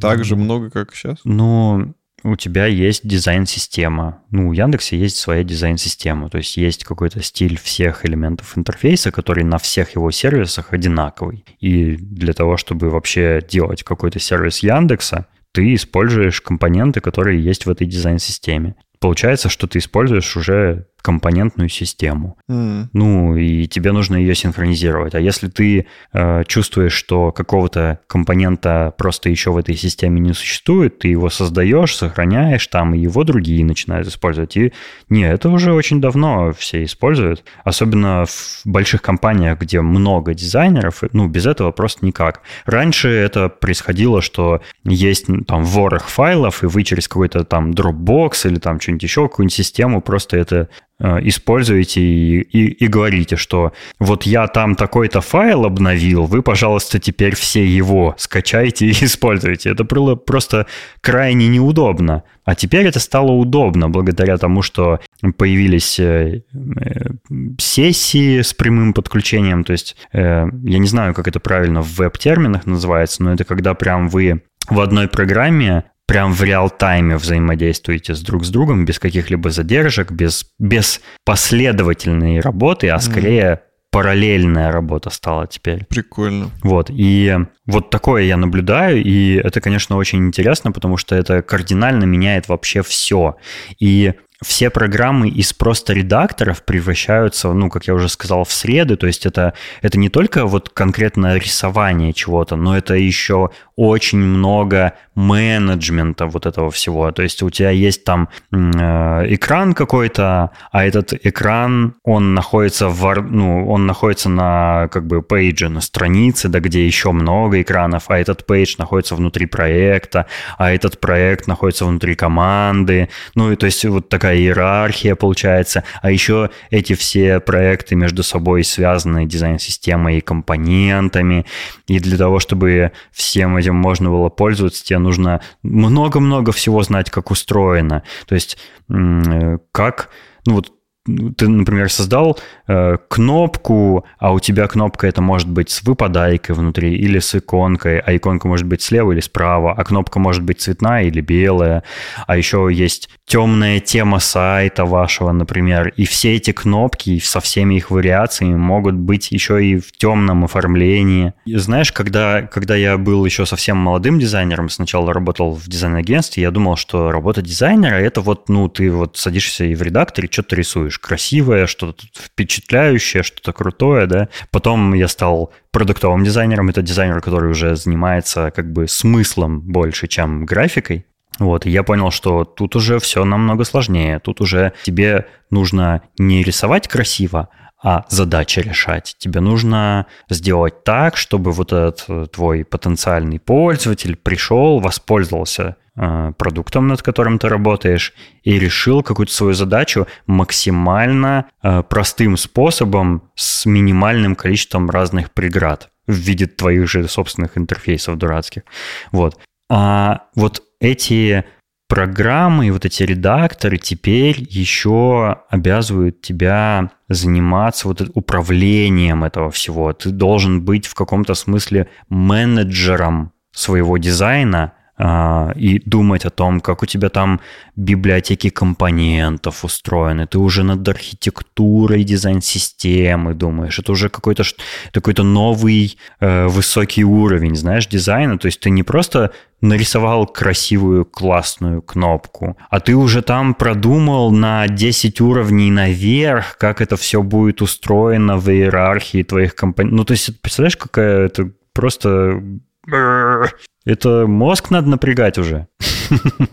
А полную версию цифровой аудиокниги «Как я вошел в дизайн» от Дениса вы можете приобрести на его сайте. После предзаказа этой книги э, вам в подарок еще э, придет дополнение к ней, э, которое называется «Как дизайн вошел в меня».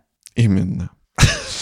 Ну, короче, я даже я, не то, чтобы я этой темой хочу какую-то мораль там подвести, да, какую-то итоговую мысль.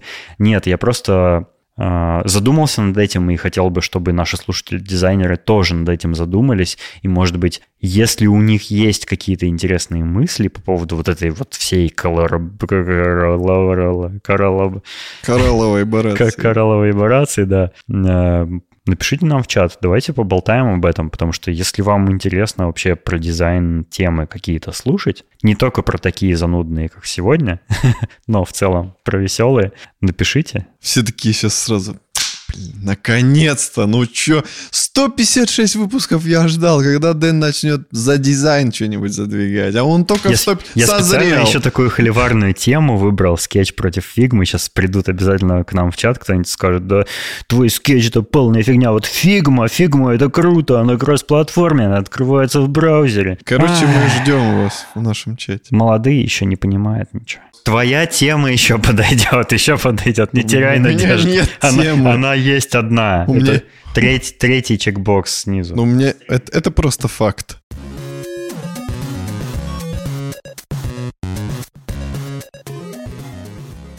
У меня есть еще одна хорошая рекомендация, что посмотреть сегодня. Давай, Прям давай. реально очень хорошая. Разряди в меня эту обойму. Она настолько хорошая, что я э, позавчера, когда посмотрел то, что я сейчас посоветую, я соскочил с дивана и танцевал, смеялся и радовался отчасти, потому что мне так понравилось. Это аниме. Это аниме, которое называется «Мой сенпай раздражает». Сэмпай это как-то связано с кримпай?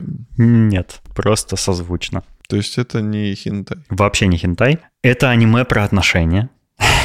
Давай поговорим. Это аниме про отношения. Ну, между кем и кем? Слушай, я ничего не знал о нем, и я где-то наткнулся в какой-то подборке новостей про новые аниме-сериалы, которые выходят, типа, что стоит посмотреть, и я такой пробежался глазами, меня что-то заинтересовало, я понаскачивал разных аниме и посмотрел первые серии их. И мне только это понравилось из всего, что я увидел, потому что это настоящее какое-то чудо.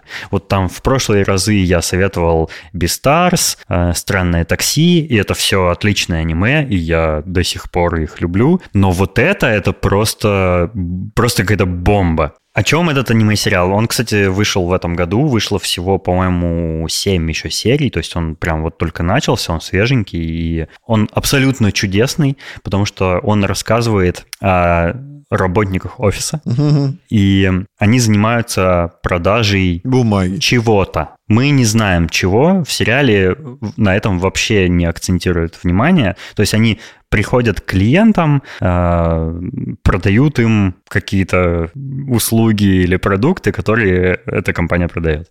Вот. Мы не знаем, о чем это, потому что суть вообще не в этом. Э, Это сериал не про их э, бизнес, да, не про деятельность, а про то, как они живут э, с коллегами в офисе. И э, там есть два персонажа. Это девушка и она хочет э, добиться повышения на работе. Она стала уже профессиональным таким специалистом. Она разбирается во всем. Ну, по крайней мере, старается разбираться. То есть она только-только становится, ну, только идет вот к этой своей цели. И у нее есть коллега, мужчина, который дольше нее работает в этой компании и намного лучше во всем шарит, и он многие ситуации разруливает. Если где-то она накосячила, он за ней это все исправляет. И эта девушка, она очень маленькая и похожа на ребенка. Ну вот она миниатюрная, какая-то японская типа девочка, э, которая выглядит намного моложе своего настоящего возраста. Но она при этом, ну, она молодая, но выглядит вообще ребенком, типа того. А коллега вот этот ее, более опытный,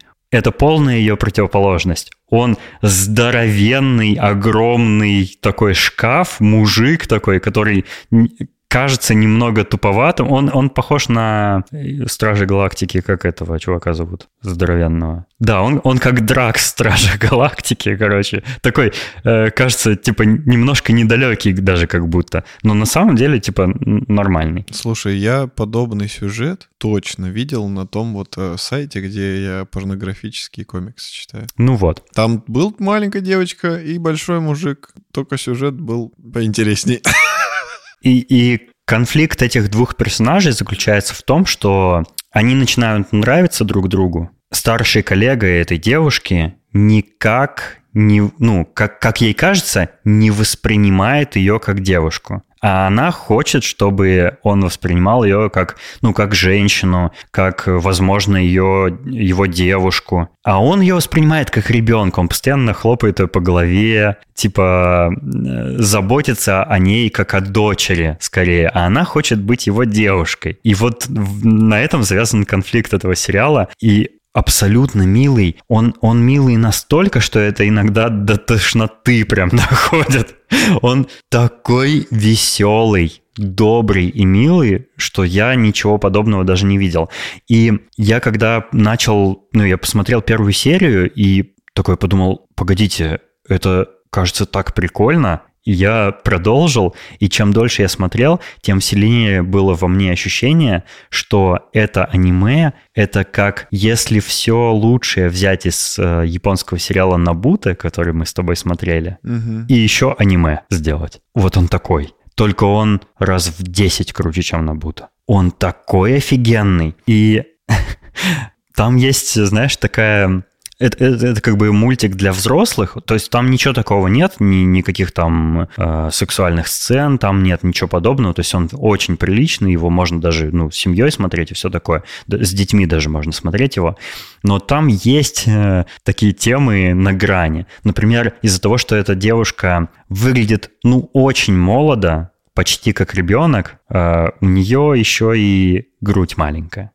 И она комплексует по этому поводу, потому что у ее коллег, которые с ней работают, вполне себе нормальные сформировавшиеся груди. И она начинает думать, что ее старший коллега не воспринимает ее как девушку, потому что у нее маленькая грудь. А вот если бы у нее была большая грудь, типа он тогда бы понял, что она настоящая женщина там, ну и все такое. То есть он начал бы обращать на нее внимание, и она начинает наблюдать за своими э, коллегами-женщинами и понимает, что все окружающие постоянно смотрят на грудь одной из ее коллег, у которой она такая выдающаяся, там крупная такая, прям сочная, аппетитная. Вот, и, и там есть, там есть такое, такая сцена вообще абсолютно уморительная, когда стоит эта девушка, компактная, маленькая, напротив ее стоит э, коллега с пышной грудью, и они спорят о груди. И другой коллега мужчина, не, не тот вот старший, да, вот этот товарищ, а ну, совсем другой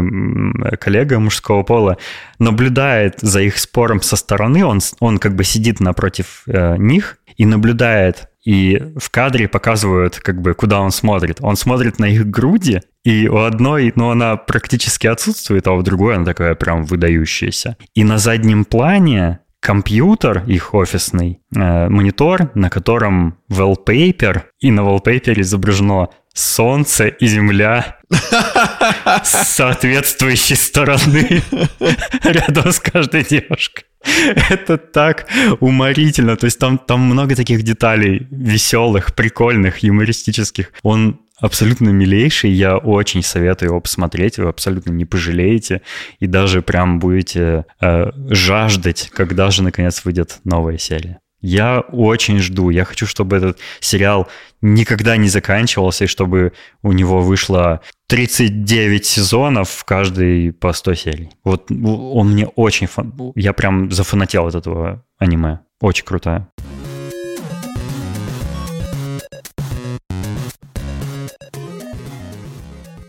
Расскажи, что у тебя новенького происходит. А то я сегодня так много болтаю, а ты молчишь, как будто мы снова выпуск про геймбой записываем. Ну, по длине мы уже приближаемся. А, у меня нового... Ну, я давно уже планировал попробовать, потому что, ну, почему бы и нет. Как бы, но для этого нужен... Как можно о чем-то судить, если не попробуешь этого, да? Да, но для этого мне нужен был бы ты, потому что без тебя, ну, я как бы в этом новичок, и Ты знаешь, э, я заметил, что очень многие люди это осуждают. Да, но и то, сторонников немало, потому что ну, это довольно популярно, и как бы есть специальные уже для этого придумывают средства, чтобы это было ну, более массово. Ну, Мне кажется, в, на, в нашей стране это такая еще тема, которая очень пренебрежительно относится. Да, но я думаю, что время, оно как бы поменяет э, вообще взгляды на все это. Так вот. Да, есть надежда. Да. В прошлые выходные ты приехал ко мне, и мы, наконец, э, как бы сделали все необходимые процедуры, чтобы, ну, можно было начинать. При приготовились тщательно. Да, ты причем накануне мне говорил, что ты вот как бы подготовился со всех сторон к этому всему. И затянулось вступление. Вот, ты ко мне приехал и наконец-то все настроил, чтобы все работало. И мы даже там что-то... Мы даже ароматические свечи зажгли. Да, для настроения. Вот, и на неделе я уже наконец попробовал постримить э, на Twitch игрухи. Как я посынкую. Да-да, застримил, как Дэн посынкует. Я стримил Павлов VR, потому что, ну, я не знаю, мне хотелось постримить именно VR-игру. Не знаю почему. Ну, во-первых, потому что я давно хотел в Павлов поиграть. Во-вторых, потому что мне кажется, что ну, это такая не очень популярная игра, и я не думаю, что... Ну, как, как мы Поэтому под... ты решил снискать славы. Да-да-да. С непопулярной игрой. С непопулярной игрой, и как мы потом... Логика просто 90 уровня. Как мы потом выяснили, на пике моего стрима я был самый популярный стример именно по этой игре. На всем Твиче, На всем прочим. Твиче, да. Офигеть. Есть, э, как бы, ну, понятно, Сколько что... у тебя какое-то просто запредельное количество зрителей было одновременно? Пять, кажется. Да. Шесть. Шесть. Да больше. Ну, в пике шесть было. Это в целом больше их было на протяжении. А, ну, короче, очень много зрителей. Сложно сосчитать аж. Да, но это было на второй день, по-моему когда я уже начал стримить, мне наш слушатель Виталик посоветовал, что надо все-таки что-то говорить во время стрима. Я, я такой человек стеснительный, что первый стрим просто молча играл. А второй стрим я уже включил микрофон. Сначала просто с Виталиком общался, как бы он мне пишет, я ему отвечаю вслух. Потом уже как-то пытался взаимодействовать с самой игрой, что-то комментировать по ходу дела. А потом понабежали уже люди. В основном все ребята знакомые. Мне все писали, потом ты подключился, потом мы включили вообще диск Дискорд, э, и ты как бы со мной разговаривал вслух, и это слышали на стриме, и я тебя слышал, и у нас... Как было бы... очень кринжово. Да, было нормально, классно общались. Э. Ну, я, я, я в том смысле, что, знаешь, на, на стриме как-то себя раскрепощение немножко чувствуешь, и там как бы себя уже не ограничиваешь в том, что говоришь. И еще там ничего монтировать потом нельзя, поэтому как бы, если что-то сказал, то это осталось на стриме. Да, как, как мы можем знать. Ж, Женя, например, сказал слово «фриц». За что Twitch забанил его сообщение в чате. Было забавно. Мы были очень удивлены, учитывая, что Женя... Для контекста ты просто играл там на карте, где была тематика Второй мировой войны, так что это было вполне уместно. Э, и так как Женя, мы знаем как человека добрейшей души, и от него ты точно не ждешь никаких каких-то страшных произнесенных вещей в, там в комментариях или вслух. А Женя просто сказал фриц, и типа это такой абсурд был, что на него именно бан прилетел. Мы прям посмеялись в этом месте. Последний человек, которого ожидаешь, что что-то забанит. Да-да-да. Ну, слава богу, это так, какая-то формальность была, типа, ну, не, не страшный какой-то бан, просто, типа, мне написали, что, типа, вот человек использовал какое-то там расовое обозначение, типа, вы считаете, что это чересчур или не, не чересчур? Я такой, да, все нормально. Вот, ну, короче, я стримил два раза все. Да, два раза я стримил, э, на третий раз что-то я уже передумал. Возможно, это конец моей стримерской карьеры, не знаю, посмотрим. Как, как настроение будет? Ну, в принципе, мне понравилось. В какой-то момент ты просто уже забываешь даже, что идет какой-то стрим. Ты просто играешь в свое удовольствие. Ну и плюс к этому еще и видишь что люди пишут. Учитывая, что все были знакомы, поэтому атмосфера была теплая. И я как бы легко вошел, как горячий нож в масло. Ну и как у тебя вообще впечатление от, от, от этой процедуры стриминга? То есть э, это интереснее, чем просто одному играть в игру, на твой взгляд? Слушай, ну я с самого детства вообще обожаю, когда играешь в комп с кем-то. Вот это прям у меня любовь. Я все детство пытался... Э, То поиг... есть на, самом деле ты большой любитель летсплеев, но не признаешь просто этого, да? как бы не, не вышел из шкафа еще, можно сказать. Ну, может быть. Сидел с братом за одним компьютером, по очереди играли, а другой смотрел в это время, да? Нет, мы, кстати, с братом играли э, одновременно в Half-Life. Один бегал, второй стрелял мышкой. Точно, точно, ты рассказывал про это. Да, потом мы играли в героев, там можно было играть вдвоем. Мы играли в Mortal Kombat, там можно было... И мне вот именно вот это больше нравилось, потому mm-hmm. что как-то, ну, типа, один играешь, вроде прикольно, радостно, но когда вдвоем, это вдвойне веселее. И поэтому все детство я пытался сконнектиться через интернет и поиграть по сетке. И у меня ничего не получалось, потому что раньше сетка была через телефон, надо было там занимать линию, модем, это, это вот этот скрипучий звук. Короче, и и, и ничего не работало вечно, и все как-то не можно, искал инструкции, интернет был не такой доступный. Короче, раньше поиграть по сетке это была просто какая-то неведомая наука, и редкие выдающиеся умы могли себе такую роскошь позволить. А здесь я как будто с друзьями на вписке, короче, сидим, играем, общаемся. Вау-вау, всем весело, круто. На вписке? Ну, на вписке, да. Ну, помнишь, как мы... Это что-то с, с регистрацией по месту жительства связано? Это прописка. А вписка — это когда ты куда-то забурился, там, выпить, Я подумал прописку. Вписка прописка. Короче, мне понравилось, и как бы подхватив вот этот э, факел следом за мной эстафетную палочку, не смог смириться с твоей внезапной славой. Да, да, просто... Все-таки шесть зрителей в пике, это мало кому такое удается. Да, Дэн просто такой типа... Ну, я, я, кстати, твоих высот, между прочим, не достиг еще. Вот. Как бы увидел вот эту восходящую звезду и, и решил... подумал, а я тоже могу, да? Да, да, я тоже так могу, и Денис как бы тоже выхватил у меня эстафетную мою палочку и начал ей размахивать. Ну, я не VR-игру стримил, я начал...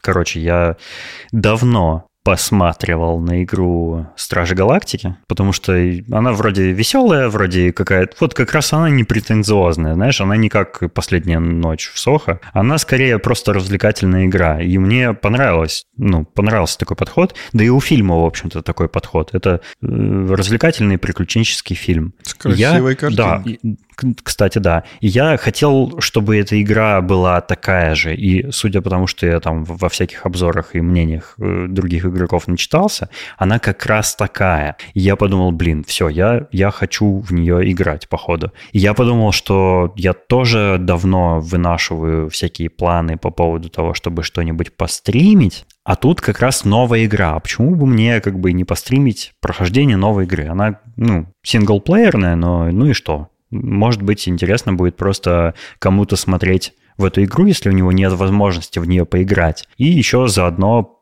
пообщаться со мной, послушать какие-то мои там размышления, да, по ходу. Ну вот, да, я попробовал уже, постримил э, ее с самого начала начал играть, и вот э, начал ее стримить, и мне тоже понравилось.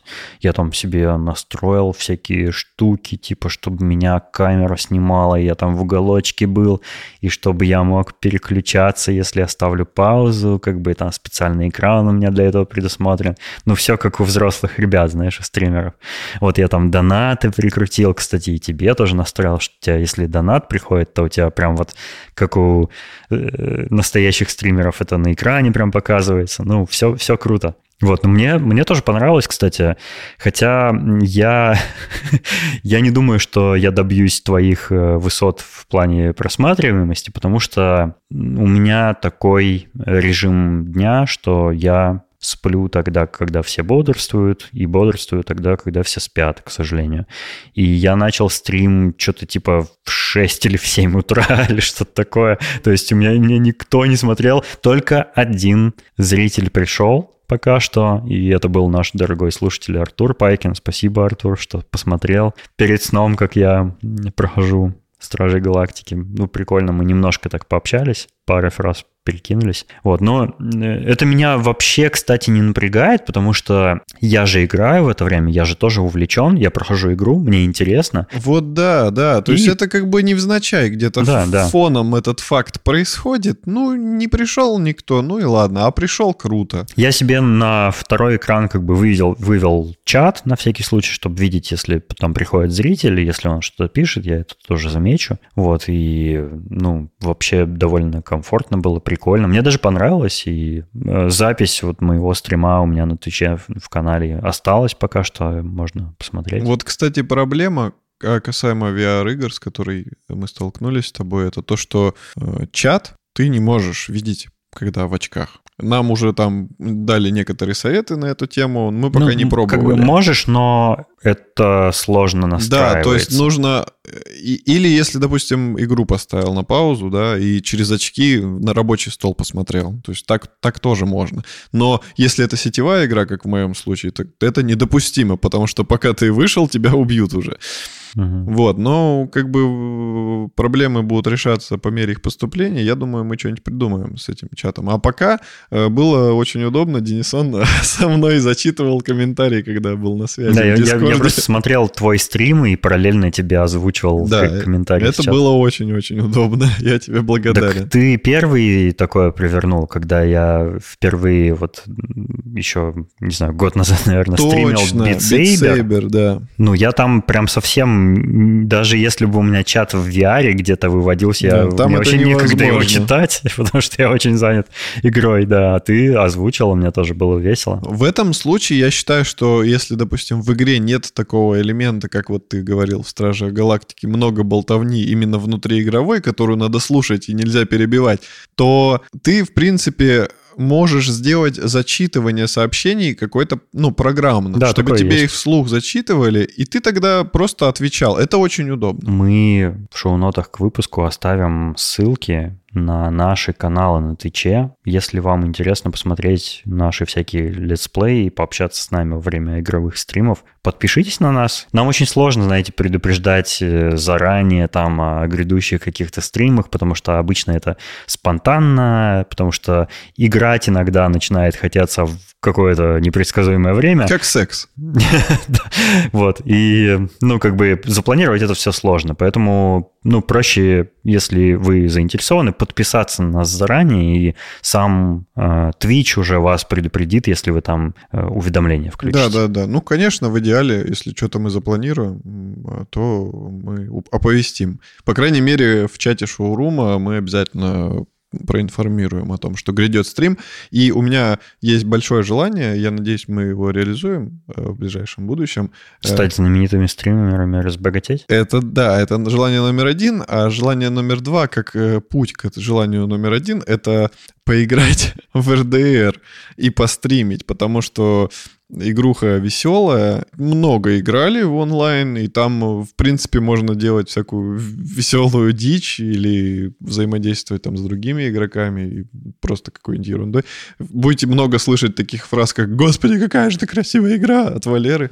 Я постоянно восторгаюсь. Денис, наверное, уже устал моими восхищениями. Да, еще, еще в начале каждой игры Валера обычно говорит что-то такое Дон, тебе не кажется, как будто графика хуже стала? Ну, а, да, да потому что РДР, я не знаю почему, но они сделали какую-то дичь, и там теперь все время э, включается DLSS, хотя я его выключаю, накануне. А они потом его все равно насильно мне включают. Теперь они там сделали еще и ограничения по нагрузке на видеокарту. Раньше можно было выставить все на максимум, компьютер трещал по швам от нагрузки, но он играл. А теперь, извините, я вам не разрешаю, я такой вот, вот рок-стар, я такой РДР, я тебе не разрешаю ставить все на максимум, потому что ты лох, и у тебя нету RTX 3090. А я... Что за ущемление? Я в суд подам.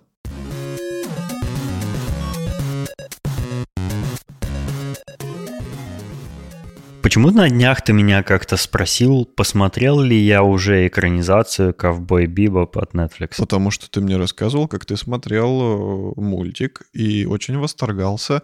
И мне было интересно, во-первых, серьезно ли ты относишься вообще к такому явлению, как экранизация в виде сериала. А во-вторых, мне было интересно все-таки увидеть э, твою реакцию, потому что ты был восхищен мультиком, и будешь ли ты восхищен сериалом. Но я заранее уже предполагал, что, скорее всего, это кал. В смысле, сериал. Твое чувство тебя не подвело. Ну, потому что я э, чувствую тебя своим естеством. я э, вот так отношусь к экранизациям. Я каждый раз заинтригован, несмотря на то, что я ожидаю только самого плохого. Потому что интересно увидеть. Да, э, именно, да, да. да. Это вот всегда любопытно. У меня так было, например, помнишь, мы в подкасте Pointcast с Сашей Младиновым, нашим дорогим слушателем, а также ведущим подкаста Pointcast, Замечательным человеком обсуждали, и абсолютно женатым. Да, обсуждали экранизацию «Короля льва», который в виде вот экшен-муви уже снят, а не в виде мультика. Да, да, да, да. И у нас там разошлись мнения, я пытался как бы встать на сторону дьявола, да, и э, я пытался стать... Я пытался стать там э, адвокатом дьявола и защитить как- как-нибудь эту экранизацию, потому что, ну, э, если ты, как ты помнишь, это точная копия мультфильма, но только в виде CGI-графики. Вот, в ней, конечно, много всего утеряно, много всего обаяния мультфильма, но, тем не менее, мне показалось, что могло бы быть гораздо хуже. И это не, са- не самое плохое, что я видел. Вот, я видел и похуже фильмы. Э, вот, и с такой точки зрения я как бы... Я, я был заинтригован, я же вообще в кино сходил на него, по-моему. Я как бы с этой фигней ознакомился, когда мы ходили на книгу джунглей, и там экранизировали мультик тоже в виде CGI-графики, разговаривающих пантер и прочей фигни. Мы ходили вместе, между прочим, с тобой и с Наташей. А, книга Про джунглей. Всё, Маугли. да, я перепутал. И тогда я уже понял, что это плохая идея. И короля льва я рассматривал уже типа нет, спасибо. Да ну ладно, ну блин, прикольно же, когда делают типа кино из мультика. Ну, Нет, ну в этом же нет. есть какая-то фишка. Ну почему, а почему нет? Ну, не- в смысле, не все, но вот здесь, как-то, знаешь, это, это святое. Я считаю вот так. Это святое, и покушаться на это грешно. Но Ну, Библия тоже святое, но при этом существует Монти Пайтон, который так стебет, что ты просто до, до смерти ухахатываешься. ну, про Библию я ничего не буду говорить сейчас.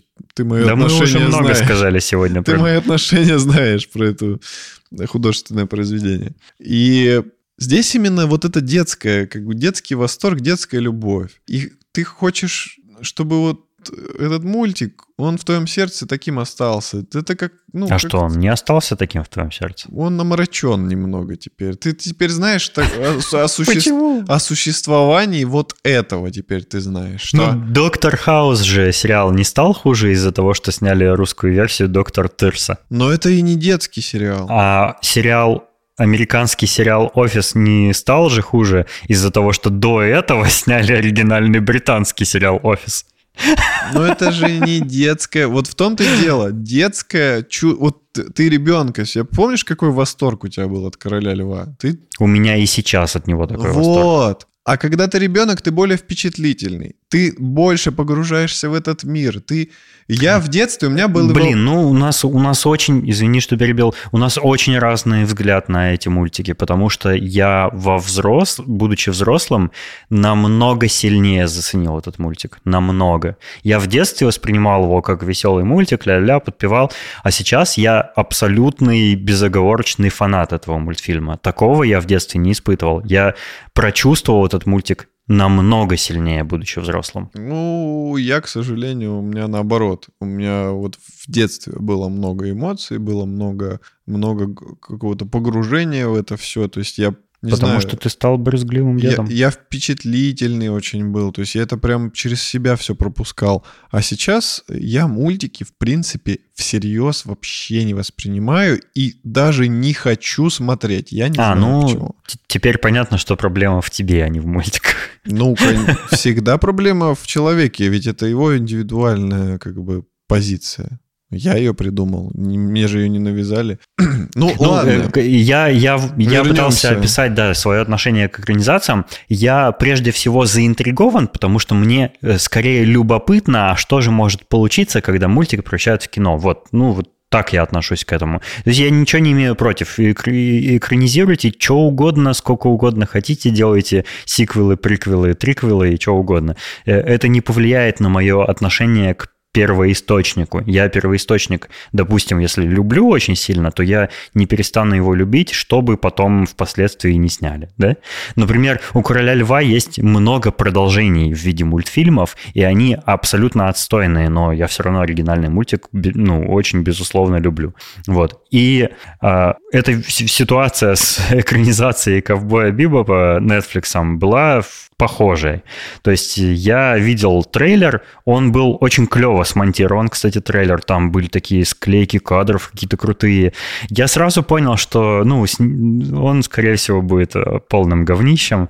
Там какой-то подбор актеров какой-то странный, они какой-то странный акцент как будто в трейлере делают на чем-то не на том, на чем нужно, на, на чем в мультике он был. Мультик вообще-то был э, такой sci-fi истории про приключения и выживание в суровом мире будущего э, компаньонов, да, охотников за головами. Он был об этом, он был драматическим даже.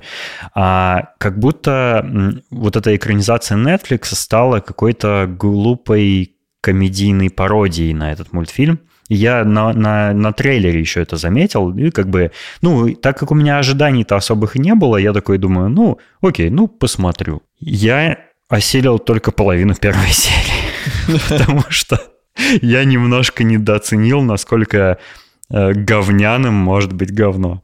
Это просто невозможно смотреть. Они, они как будто бы попытались в том же духе сделать, но такое чувство, что режиссеры, вот вся эта команда, которая занималась сниманием этого сериала, она вообще не поняла, о чем Ковбой Бибоп. Они исказили, они, они как бы пытаются, насколько я понял по половинке серии, они попытались, как вот с королем, с королем львом, почти кадр в кадр снять то же самое, там прям даже ракурсы иногда те же самые. Я не так давно впервые в жизни посмотрел оригинальное аниме «Ковбой Бибоп», поэтому у меня еще все свежо в памяти, и я начал смотреть сериал, и я понимаю, что это то же самое, но только плохо.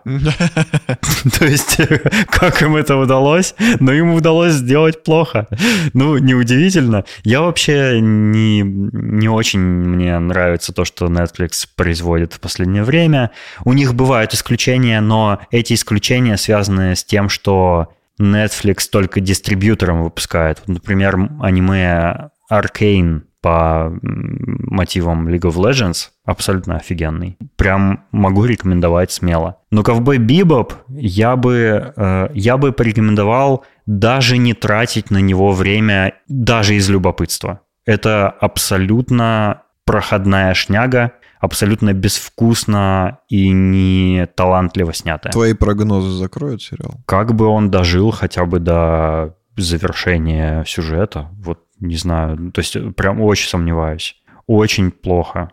Подожди. Так плохо я от Netflix давно Подожди, не видел. Netflix, он же все сразу в серии выкладывает. Эти говнюки начали в последнее время выкладывать по несколько серий, но не целый сезон. Вот mm-hmm. с Аркейн они разделили э, так, что они по три серии в неделю выпускали. Почему-то они начали вот так делать. Мне Это кажется, был хитрый, дальновидный да, план. мне кажется, они все-таки переходят э, все-таки к эпизодному, как, ну, как к классической схеме выпуска сериалов. Черт, постепенно. значит, Ведьмак следующий сезон выйдет тоже кусками. Ты все равно по серии в месяц смотришь, так что... Ведьмака я смотрел залпом с Наташей, мы просто... Ну да, ты, кстати, в последнее время научился залпом смотреть, судя по тому, как ты быстро «Офис» посмотрел. Да, ребят, мне «Офис»-то осталось 4 серии посмотреть. А их там миллиард.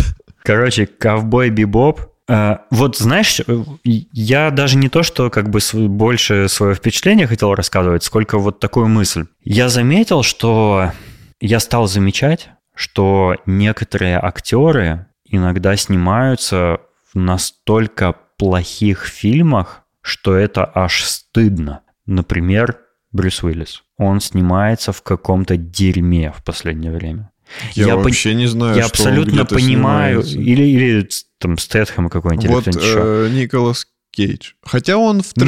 Н- Николас Кейдж, у него есть изюминка в том, в чем он снимает. Он снимается в всякой клевой дичи. У него, у него вот именно в, в таких, знаешь, э, э, в кринжовых фильмах. М, И ну это да, фишка да, да, его да, теперь. Да, да, точно. Это, в этом э, есть соль. А- Но некоторые актеры, ну и кроме Брюса Уиллиса, есть еще там целый ряд актеров, которые снимаются в дерьмовых фильмах. С одной стороны, это можно оправдать тем, что ну, деньги всем надо зарабатывать, да, но с другой стороны, э, когда ты знаменитый актер, у тебя, Обесцениваешься как актер. у тебя есть еще такая важная штука, как репутация. И когда ты снимаешься в дерьме, ты действительно себя обесцениваешь как, как э, селебрити. И я не могу это объяснить никак. Я не понимаю, почему люди соглашаются сниматься в чем-то таком, как ковбой Бибоп. Время тяжелое сейчас. Да ладно, выходят потрясающие фильмы. Бенедетта вышла. Абсолютно фантастический фильм. Но он тоже не для каждого же будет. И я не думаю, что... Да, ну и какая разница? Фильм все равно невероятный. Но там, возможно, бюджет Почему? меньше. Почему они снимаются в дерьме? Я, ну вот, я как бы пытаюсь поставить себя на место актера какого-нибудь знаменитого, да, и как бы я мыслил. Я же читаю сценарий какой-то перед тем, как соглашаться на роль, правильно? Неужели нельзя, м, пообщавшись с режиссером и с командой, я уверен, что это, это как собеседование на, на работу наверняка происходит. Это же не просто агент такой приходит к тебе и говорит, завтра ты начинаешь сниматься в «Ковбой Бибоп». И ты такой, ура! Нет, там проходит куча всяких согласований, обсуждений, собеседований, там, прослушиваний, всякая вот эта фигня. И неужели вот проходя через все это, они не успевают понять, что это будет дерьмо? И вообще-то, наверное, ну не стоит сниматься в таком. Для меня это до сих пор загадка. Я, я так и не обнаружил ответа на этот вопрос для себя.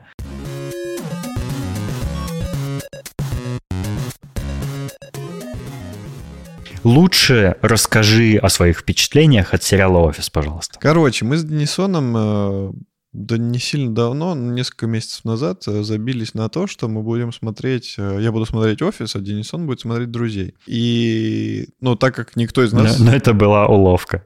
Да, ну, это, походу, была реально уловка. Никто из нас не видел противоположное. То есть я не видел офис. И я начал смотреть, я Денису доверяю, он сказал, что порог входа несколько серий, и действительно первые серии я, мне было трудно, я не, не очень понимал. С друзьями, кстати, через призму твоего опыта сериального тоже такая же проблема. Тоже надо посмотреть сезон даже, наверное, не то, что несколько серий, чтобы ты как бы именно вот этот вайб словил и понял, что надо вот так относиться к этому сериалу, и ты вот тоже начинаешь там проникаться героем, какую-то историю вот эту повествовательную улавливать. А Здесь, ну, для меня порог был где-то, ну, не знаю, серии 4, наверное, и я уже как бы все, мне все понравилось. Я просто реально, вот как Денис советовал, я научился вот это чувство какого-то испанского стыда за поведение героев, я начал его воспринимать не как что-то плохое, а наоборот. То есть... Наслаждаться им. да, ну типа того. Не то, что наслаждаться, но как бы, знаешь, не так серьезно относиться, как если бы я в жизни такое встретил. Вот так.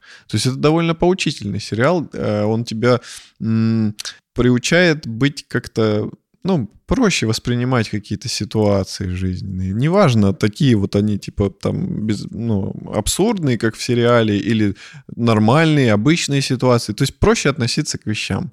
И это э, прикольно, это прикольно, мне нравится. Я начал погружаться во все это, начал э, узнавать героев, э, естественно, следить там, переживать за их судьбы. Все начало, короче, катиться как снежный ком.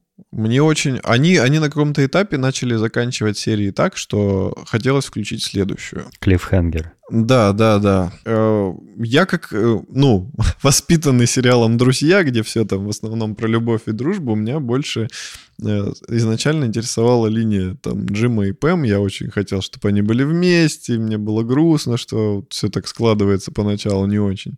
И как бы вот это зацепило. Потом я начал там еще за кого-то, еще за кого-то. И в итоге, ну, ну вот уже на, на этапе почти просмотренного сериала я понял, что почти у всех там есть какая-то линия, какая-то история, какое-то раскрытие персонажа, каждый уникальный, каждый интересный. Ты уже прям по окончанию сериала можешь прям какое-то резюме на каждого человека составить, там, что он любит, что не любит, чем интересуется, там вообще как, как он жизнь свою живет. Как будто ты знаешь уже сотрудника реально своего... Они, они становятся под конец сериала твоей семьей как будто. Ну, типа того, да. Кто твой любимчик? Ой, слушай, ну вот сейчас глаз почешу. У меня такое ощущение...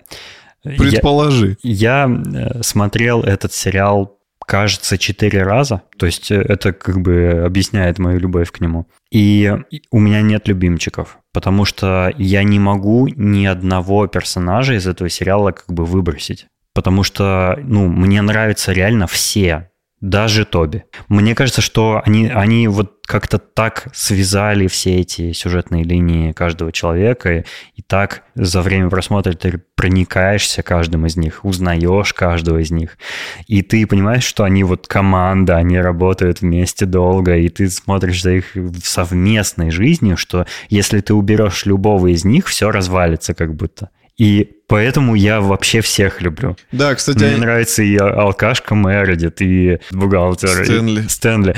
Ну, ну, там все такие уморительные. Особенно Кевин. Ну, Кевин просто... Ну, вот, наверное, Кевин мой любимчик.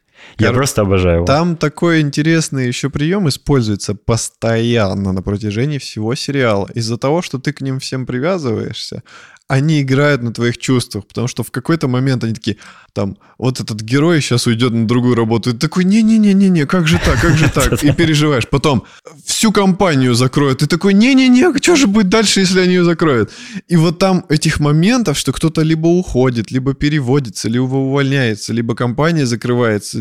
Короче, все изменения ты очень остро на них реагируешь. Это прям по ходу всего сериала происходит. Поэтому, когда, допустим, э, Майкл Скотт ушел из компании и уехал со своей девушкой, это прям был вообще удар ниже пояса, потому что он, ну, он как бы такой почти что центровой персонаж, я бы сказал. Но он все-таки босс, и он как бы вносит в основном вот хаос во все вот это. Он вносил как бы. Потом, конечно, они вот этот хаос, э, когда он ушел, они начали его сеять сами, видимо, из нехватки того, что Майкла нет. Они уже начали сами больше какую-то дичь творить, чем когда он присутствовал. Когда он присутствовал, они такие типа, блин, что он творит? Как-то к этому относились, типа, с осуждением. А когда он ушел, они начали сами дичь творить потому что им уже не хватало его дичи. И они поняли, что им это нравилось на самом деле. Ну, это я как бы уже... А может быть, он был просто хорошим руководителем на самом деле? Так он, он и был хорошим руководителем. На протяжении всего сериала ты понимаешь, что он все-таки хороший руководитель, а не как по первым сериям ты думаешь, что он какой-то дурак. И это прикольно тоже. То есть вот э, по раскрытию персонажей все очень здорово сделано. Это... Так все-таки у тебя есть какой-то любимчик? О, у меня переключались э, персонажи периодически. То есть мне, мне, мне и Дуайт нравился, и Кевин нравился, и Майкл Скотт нравился, и Джим нравился. Ну, я прям, ну как, да, действительно очень трудно именно кого-то одного выделить. Но э, по ходу повествования кто-то нравился вот на данный момент, мне интересно больше было. Но это, возможно, из-за самого движения сюжета. Ну, это трудно кого-то выделить, потому что, допустим, ну хотя нет, в друзьях у меня есть прям любим, любимчики конкретные. Короче, сериал кайфовый, действительно трудно в него войти, особенно людям э, с какими-то рамками такими, которые они сами себе поставили или общество для них воздвигло. Но могу дать совет, если кто-то все-таки решится или, может, пытался. Вот как Денис правильно сказал, что надо себя перебороть и посмотреть несколько серий желательно подряд. Дальше будет намного круче, намного веселее, вы научитесь правильно воспринимать сам сериал, поэтому, ну, мои рекомендации. Мне очень нравится, я благодарен, что ты меня впустил в это блаженное Я, я вообще место. евангелист офиса, потому что ты второй человек, которого я посадил на офис.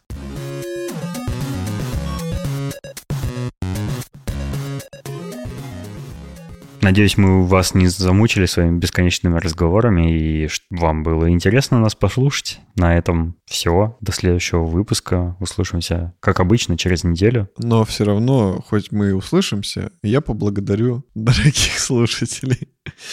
Э, это чудесные ребята, которые поддерживают нас на Патреоне. Э, и вы присоединяйтесь обязательно. Саша Младинов, Марат Сайтаков, Петр Филимонов, Аида Садыкова, Александр Бизиков, Салават Абдулин, Александр Скурихин, Сергей Мэгрип, Леус и Артур Пайкин. Замечательные ребятишки. Если вас беспокоит хоть что-то, что-либо, обязательно присоединяйтесь к горячей линии нашего чата в Телеграме «Собака Шурум подкаст» и приходите поболтать с нами о чем хотите. На этом все. Всего вам доброго. Пока. Все как настоящие гики, фрики, чики-пики. Пальчик выкинь. Классный анкат для Патреона. Да, мы оставим за рамками. В 200-м расскажем, что тут было.